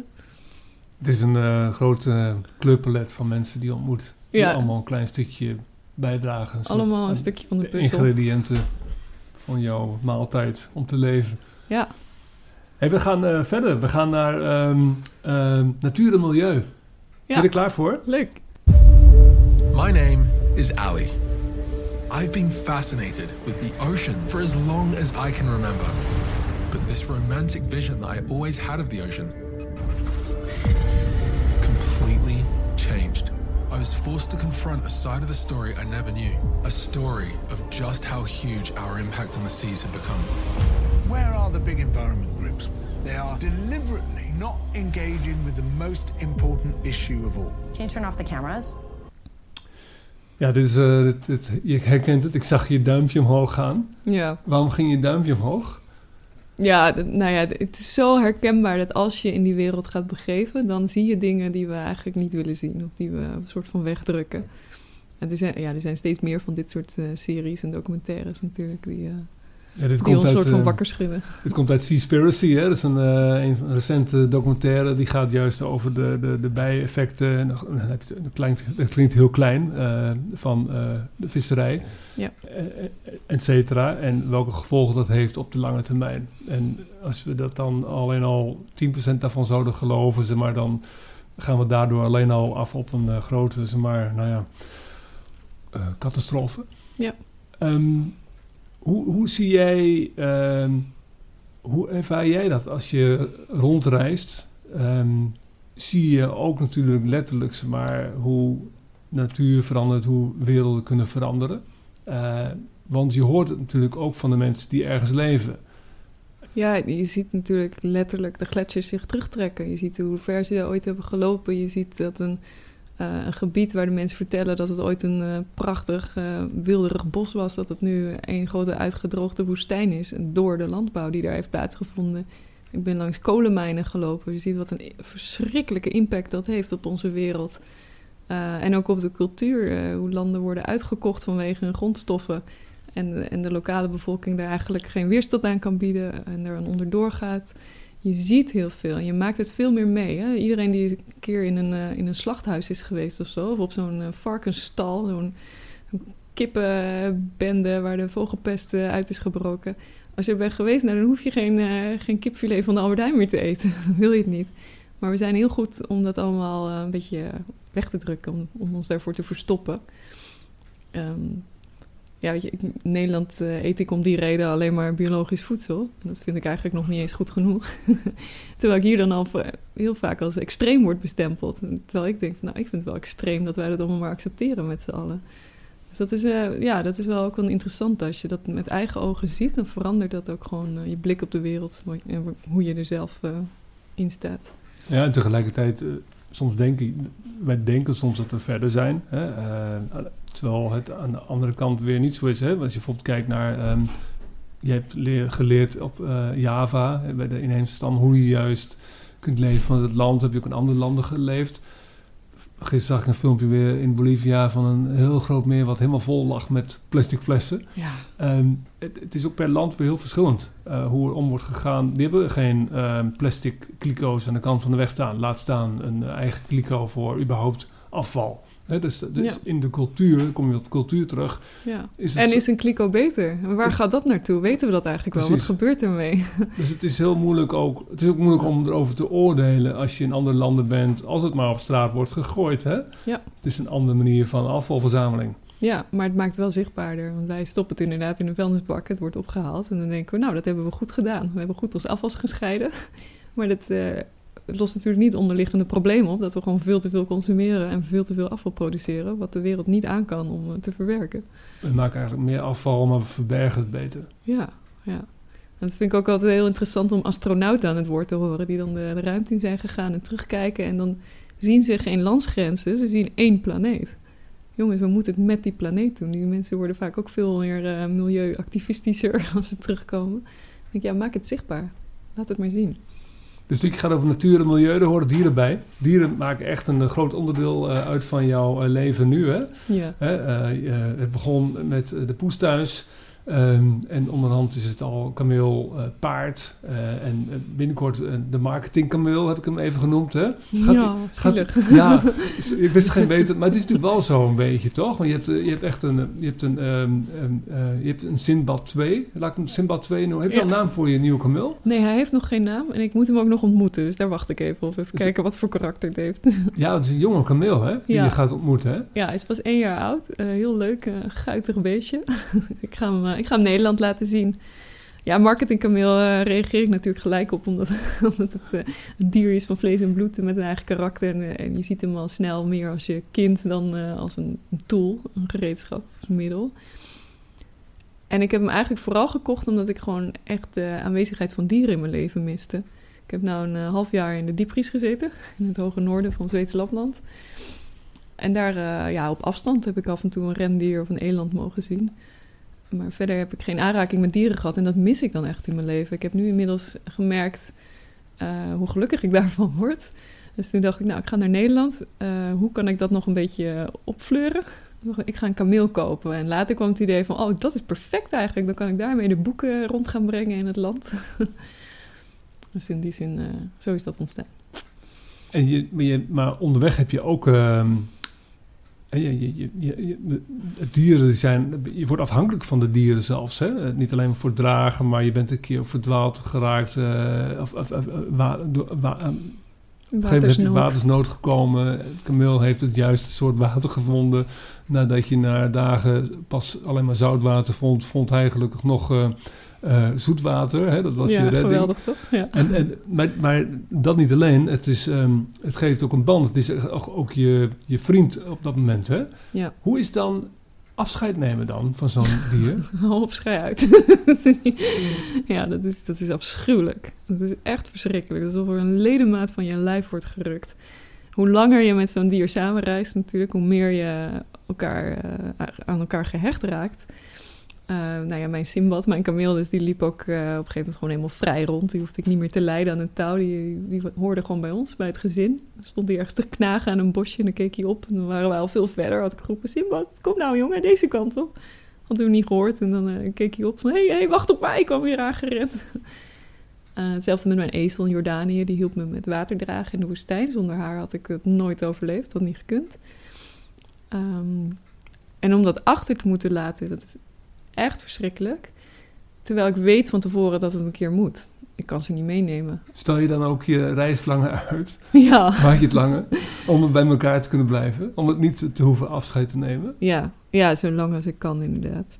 En ik ben dan, eh, de eerste paar weken ben ik eh, heel blij dat ik een dier heb en dat we die relatie eh, opbouwen. En op een gegeven moment slaat dat om, want dan begin ik te denken aan de, aan de laatste dag. Van, wat, wat moet ik nou met Joestra, mijn ezel, of Simbad, mijn kameel, waar moet ik hem laten? En dan denk ik eh, alleen maar na over, kan ik een goed plekje wel voor hem vinden? En dan begint dat helemaal alles over te nemen. En eh, daarom vind ik het ook zo leuk dat ik nu een kameel in Nederland heb. Want waar ik hem ook achterlaat, ik kan hem straks gewoon weer gaan opzoeken. Elke keer als ik in Nederland ben, kan ik hem weer zien. Dan is die er nog. Ja, Dan kent hij je misschien nog wel. ja, en hij is pas één, dus hij heeft nog wel eh, 30 jaar te gaan hopelijk. dat is helemaal mooi.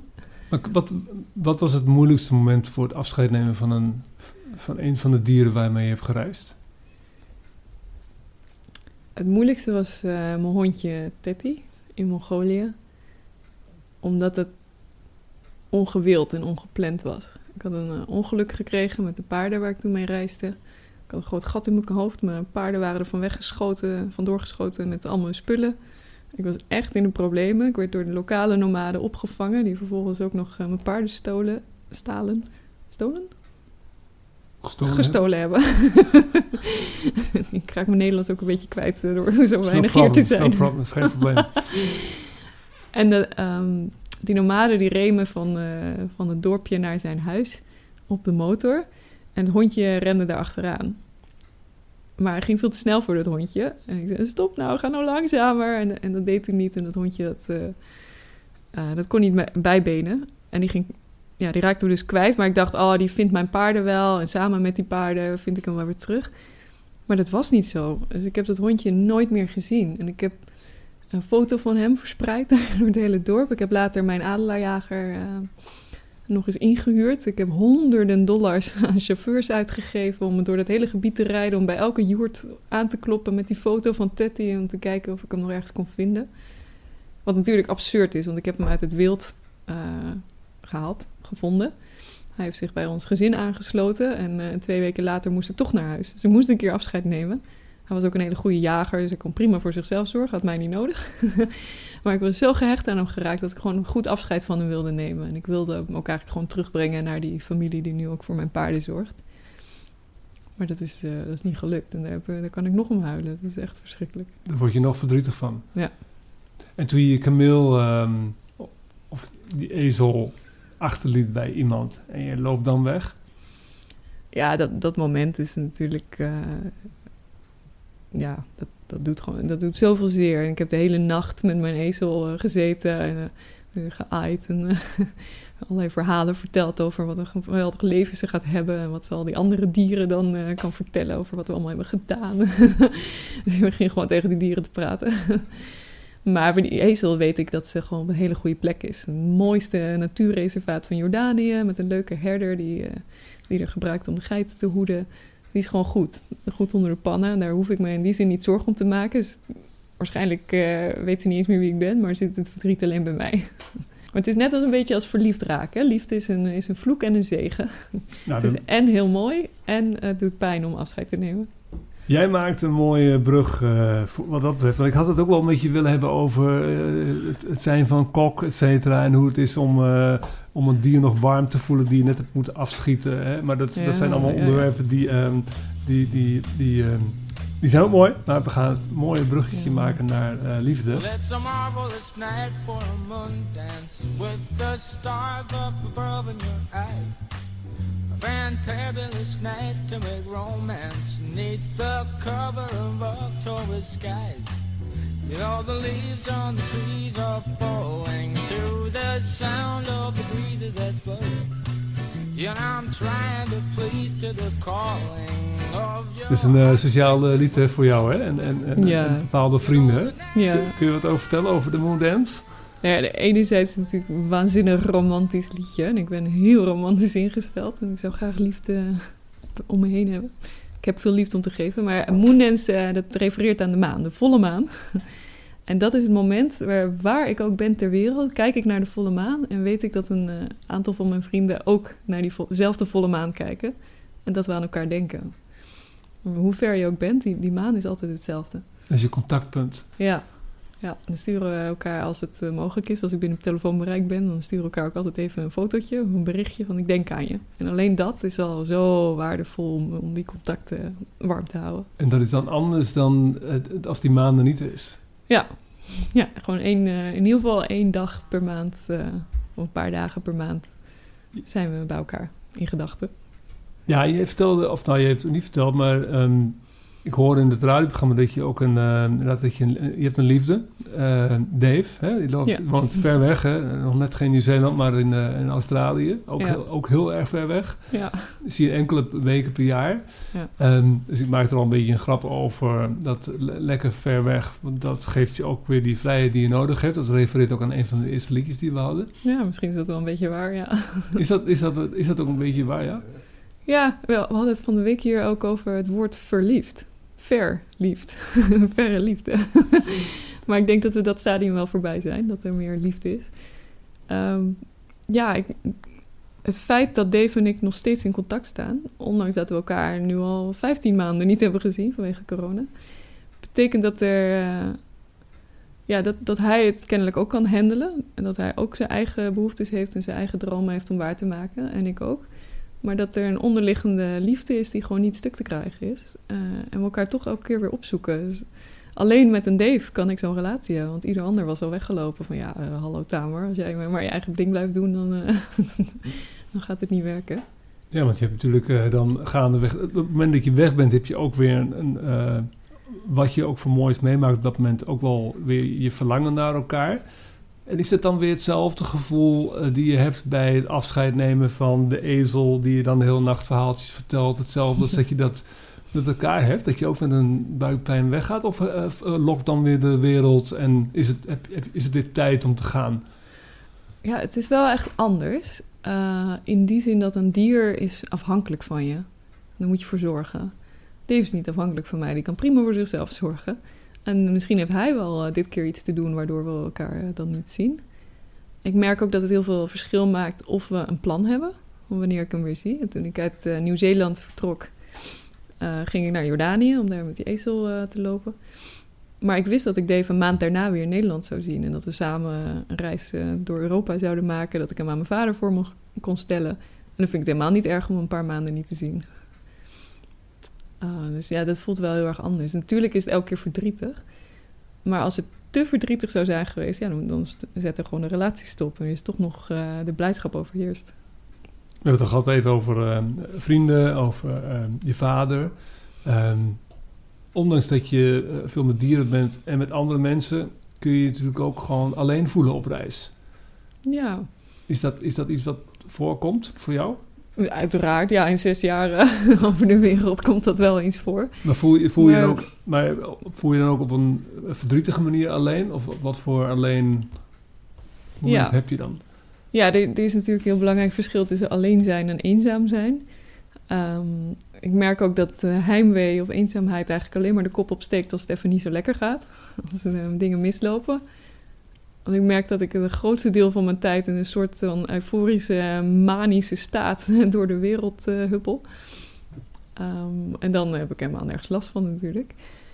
Maar er zijn zeker momenten, en ik denk ook wel meer, steeds meer. eh, hoe ouder mijn vader wordt, hoe meer ik hem mis. En hoe meer ik ook vind dat ik er voor moet zijn. En vind dat ik eh, meer tijd met hem door moet brengen. En dat dus ook doe. Dus vaker naar Nederland terugkom. En daar geniet ik ook heel erg van. Dus eh, het verandert wel. En hoe, juist doordat je vader ouder wordt, en dan in de zin van eh, eh, hoe ouder hij wordt, hoe groter de kans is dat hij het niet meer zal zijn? Ja, ik hoor, ik hoor het klokje gewoon tikken. Dat ik denk, ja, nu is hij nog helemaal goed. goed bij zinnen en fysiek en mentaal oké. Ehm, daar moet ik toch van genieten. Die tijd moeten we toch gewoon eh, goed benutten. Niet dat hij me een keer eh, een bericht stuurt op mijn satellietapparaat van eh, nu is het mis. En dat ik dan pas naar huis kom, dan is het te laat. En als je dan hier bent, is het dan, is het dan weer snel weer, ehm, dat het snel weer normaal is? Ja, eigenlijk, eigenlijk per direct. En dat is ook wel heel leuk, omdat ik zoveel contact met hem heb onderweg ook. Dat hij al mijn verhalen al kent. Hij heeft de foto's al gezien. Hij hoeft niet meer te vragen van... Goh, kind, je bent een, jaar weg geweest. Vertel eens allemaal. Hij weet het al. dus we kunnen eigenlijk direct weer eh, terug op de orde van de dag. Wat eten we vanavond? Zullen we boodschappen doen? En eh, wie komt er eten? Ja, want kun je je voorstellen hoe dat is? Hè? Want eh, als je nou eens even 30 jaar terug in tijd zou gaan, of misschien nog minder zelfs, dan moest je je dagboeken kopiëren en dan faxen. Ja.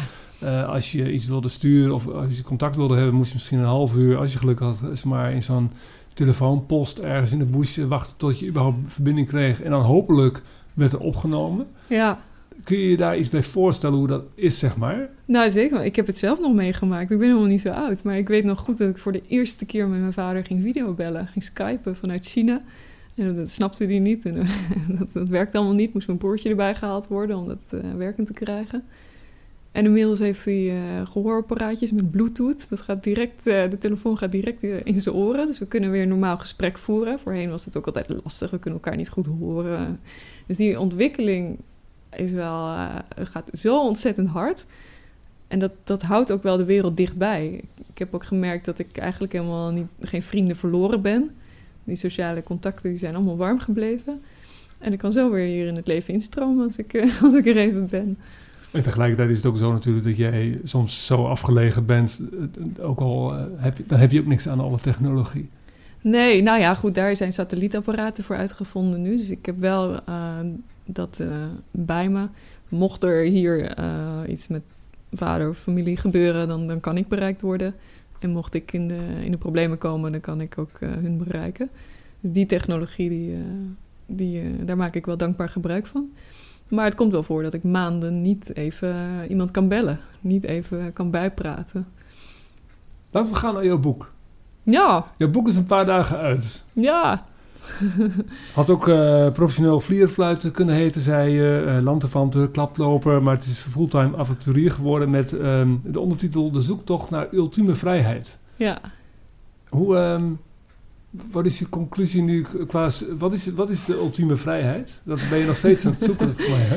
ja, ik heb hem niet voor niks gekozen voor de ondertitel De zoektocht naar ultieme vrijheid. Want ik denk dat je het nooit gaat vinden. En vrijheid op zich is een, thema waar filosofen over eh, een hele menselijke geschiedenis over hebben gehad. eh, waar je encyclopedies over kunt voorschrijven en waar iedereen gewoon een ander idee bij heeft. Het, wat vrijheid is voor de een, is, eh, is het niet voor de ander. Eh, iemand zei laatst, oh, ik heb mijn eigen huisje gekocht, eh, dat is mijn vrijheid. Of ik heb een autootje, waardoor ik gewoon lekker rond kan rijden, dat is mijn vrijheid. En denk ik, ja, maar hallo, die auto, wat kost het allemaal niet? En hoeveel moet je daar wel niet voor werken? En vind je dat is dat dan vrijheid? dus dat is voor iedereen anders. Hè? En ik vind die zoektocht, dat vind ik zo mooi. Probeer het eens. Experimenteer gewoon met het leven. Ik zie het leven ook gewoon als een spelletje. Ik ga het gewoon proberen. Wat, wat vind ik vrijheid? En voor mij is vrijheid eh, geen verplichting hebben, geen deadlines, geen contract tekenen. In die zin was het contract van het boek tekenen al heel spannend. Na vijf jaar lang zo vrij te zijn geweest. Dan, oh, ik moet opeens iets. En het moet eh, op een bepaald moment af zijn. En er zijn consequenties aan als ik dat niet af heb. Voelde dat weer als eh, werken? Dat je er af en toe aan, aan, aan toe moest zetten? Vanuit dat perspectief? ja, misschien een beetje wel. Maar natuurlijk wel bijzonder werk. Het was ook heel mooi. Ik vond eh, ook een cadeau dat ik die kans kreeg. Om na vijf jaar lang ben ik echt eh, van avontuur naar avontuur getuimeld. Daarom heet het ook fulltime avonturier. Ik ben niet op vakantie gegaan en dan weer even teruggegaan om erover te reflecteren. En dan kun je nog eens de foto's terugkijken en nog eens even bedenken... Goh, wat, hoe mooi was het eigenlijk allemaal. En één dag nadat ik Nieuw-Zeeland verliet met de heftige expeditie met Mirjam... eh, liep ik alweer door Jordanië. En één dag daarna zat ik op een tandem met Dave door Europa. Dus het ging maar door en door en door en door. En om daar even stil bij te mogen staan. Om even eh, dat allemaal op papier te zetten. Ik heb het boek ook al twintig keer geschreven. Twintig nieuwe versies van gekomen. Om steeds meer tot de kern te komen. Van wat, wat is het nou dat dit, eh, dat dit zo mooi maakt? Welke levenslessen heb ik daaruit geleerd? Eh, wat vind ik er allemaal van? Wat betekent het? Hoe heeft het mij als mens veranderd? Hoe heeft mijn mensbeeld, mijn wereldbeeld veranderd? Heeft, er ook, iemand- heeft er ook iemand met je meegelezen, ge- ge- geschreven, criticaster geweest? Ja, er zijn verschillende mensen geweest die me geholpen hebben. Ehm, in een later stadium pas. Want in het begin eh, ja, was gewoon niet te lezen wat ik op papier zette. Daar kon ik zelf niet eens doorheen komen. Maar er zijn zeker een aantal mensen geweest die me daarbij geholpen hebben. Eh, uiteindelijk vanuit de uitgever natuurlijk ook een redactrice die, eh, die het allemaal veel leesbaarder heeft gemaakt. Ehm, want, ja, want op een gegeven moment weet je ook gewoon niet meer wat je nou hebt opgeschreven en wat niet. En wat de lezer eigenlijk wil horen. Ga je daarover nadenken? En daar- vervolgens heb ik dat weer losgelaten. dacht ik, nee, ik ga gewoon opschrijven wat ik wil vertellen. De mooie momenten die ik heb meegemaakt. En ook de minder mooie momenten. Was ook leuk, want in lezingen heb ik nog nooit iets verteld over een negatieve ervaring. Ik heb het misschien aan mijn vader ook niet allemaal verteld. en nu heb ik dat toch wel opgeschreven om ook de, de balans, de nuance erin te kunnen brengen. En die, waar, ben je het meest trots op vanuit het, boek wat je hebt eh, gerealiseerd? Waar ben ik trots op? Nou het feit dat het gerealiseerd is natuurlijk. Dat was een uitdaging. Ik heb geschreven tijdens die eh, krijgerstraining bij de Maasai... en tijdens de bosbranden in Australië... en tijdens een fietstocht naar eh, Zuid-Frankrijk. Maar eh, dankzij een gebroken enkel en corona heb ik het af kunnen ronden. Daar, eh, daar ben ik gewoon trots. Ik vind het nou heel gaaf dat er nu eh, mijn boek hier in de boekenkast staat. Ehm, en dat ik ehm, recht heb kunnen doen aan alle mensen die mij zo ontzettend op mijn pad geholpen hebben. Ik heb eh, ja, al die sleutelfiguren waar we het zojuist over hadden, die heb ik beschreven. Met naam en en hoe ze mij daar... Ik wilde vooral hun een podium geven. Je, gaat, ehm, eh, je gaat nu door Nederland, eh, je gaat eh, je boek promoten. Hoe lang ga je, wat is je, heb je grofweg een idee hoe lang je dat wil gaan doen? hoe lang kun je het volhouden in Nederland? ik heb geen idee. En zo, is mijn leven. Ik heb geen idee. Ik zie wel. Ik begin volgende week. Ehm, en ik ga eerst maar eens kijken hoe die kameel is, hoe die klik tussen ons is. Hoe ver die kan lopen, wat, wat hij prettig vindt. We zijn in die zin gewoon een team. Dus ik kan niet in mijn eentje beslissen over wat we met z'n tweeën doen. Maar ehm, ik denk dat ik wel een aantal maanden eh, wel zoet ben. Ik vind het heel leuk om op die manier Nederland te leren kennen. En eh, nieuwe mensen ook te leren kennen. Dat, eh, ja, gewoon heel leuk wordt het. We kunnen nog uren doorpraten. Je hebt nog heel veel plannen. Je wil nog het grootste meer van, de, van Rusland wil je overschaatsen ehm, in de winter. En, en Ja. skis en met schaatsen. Dus we hebben voor mij nog niet lang uitgepraat. En, en waarschijnlijk kunnen, komen er weer nieuwe avonturen tussendoor nog even. Ehm, ik vond het hartstikke mooi om met je zo uitgebreid te mogen praten. Langs de podcast tot nu toe. Ja, Ik weet, niet of dat, je. ik weet niet of dat goed nieuws is of eh, slecht nieuws, maar voor de duurloper heel fijn, want die kan nu twee uur lang gewoon ehm, onbezorgd en lekker eh, luisterend eh, lopen. Ja. Bedankt voor het delen van ook wat, soms wat diepere lagen van jouw avontuur. En dat je dat met mij en de luisteraar wilde delen. En ik eh, wens je heel veel plezier met eh, ja, de nieuwe Zimbad en, en Ja. jouw nieuwe reis. En wat je daar gaat ontdekken over jezelf en iedereen. Ja, dankjewel voor het podium. En, eh, het is een mooi gesprek.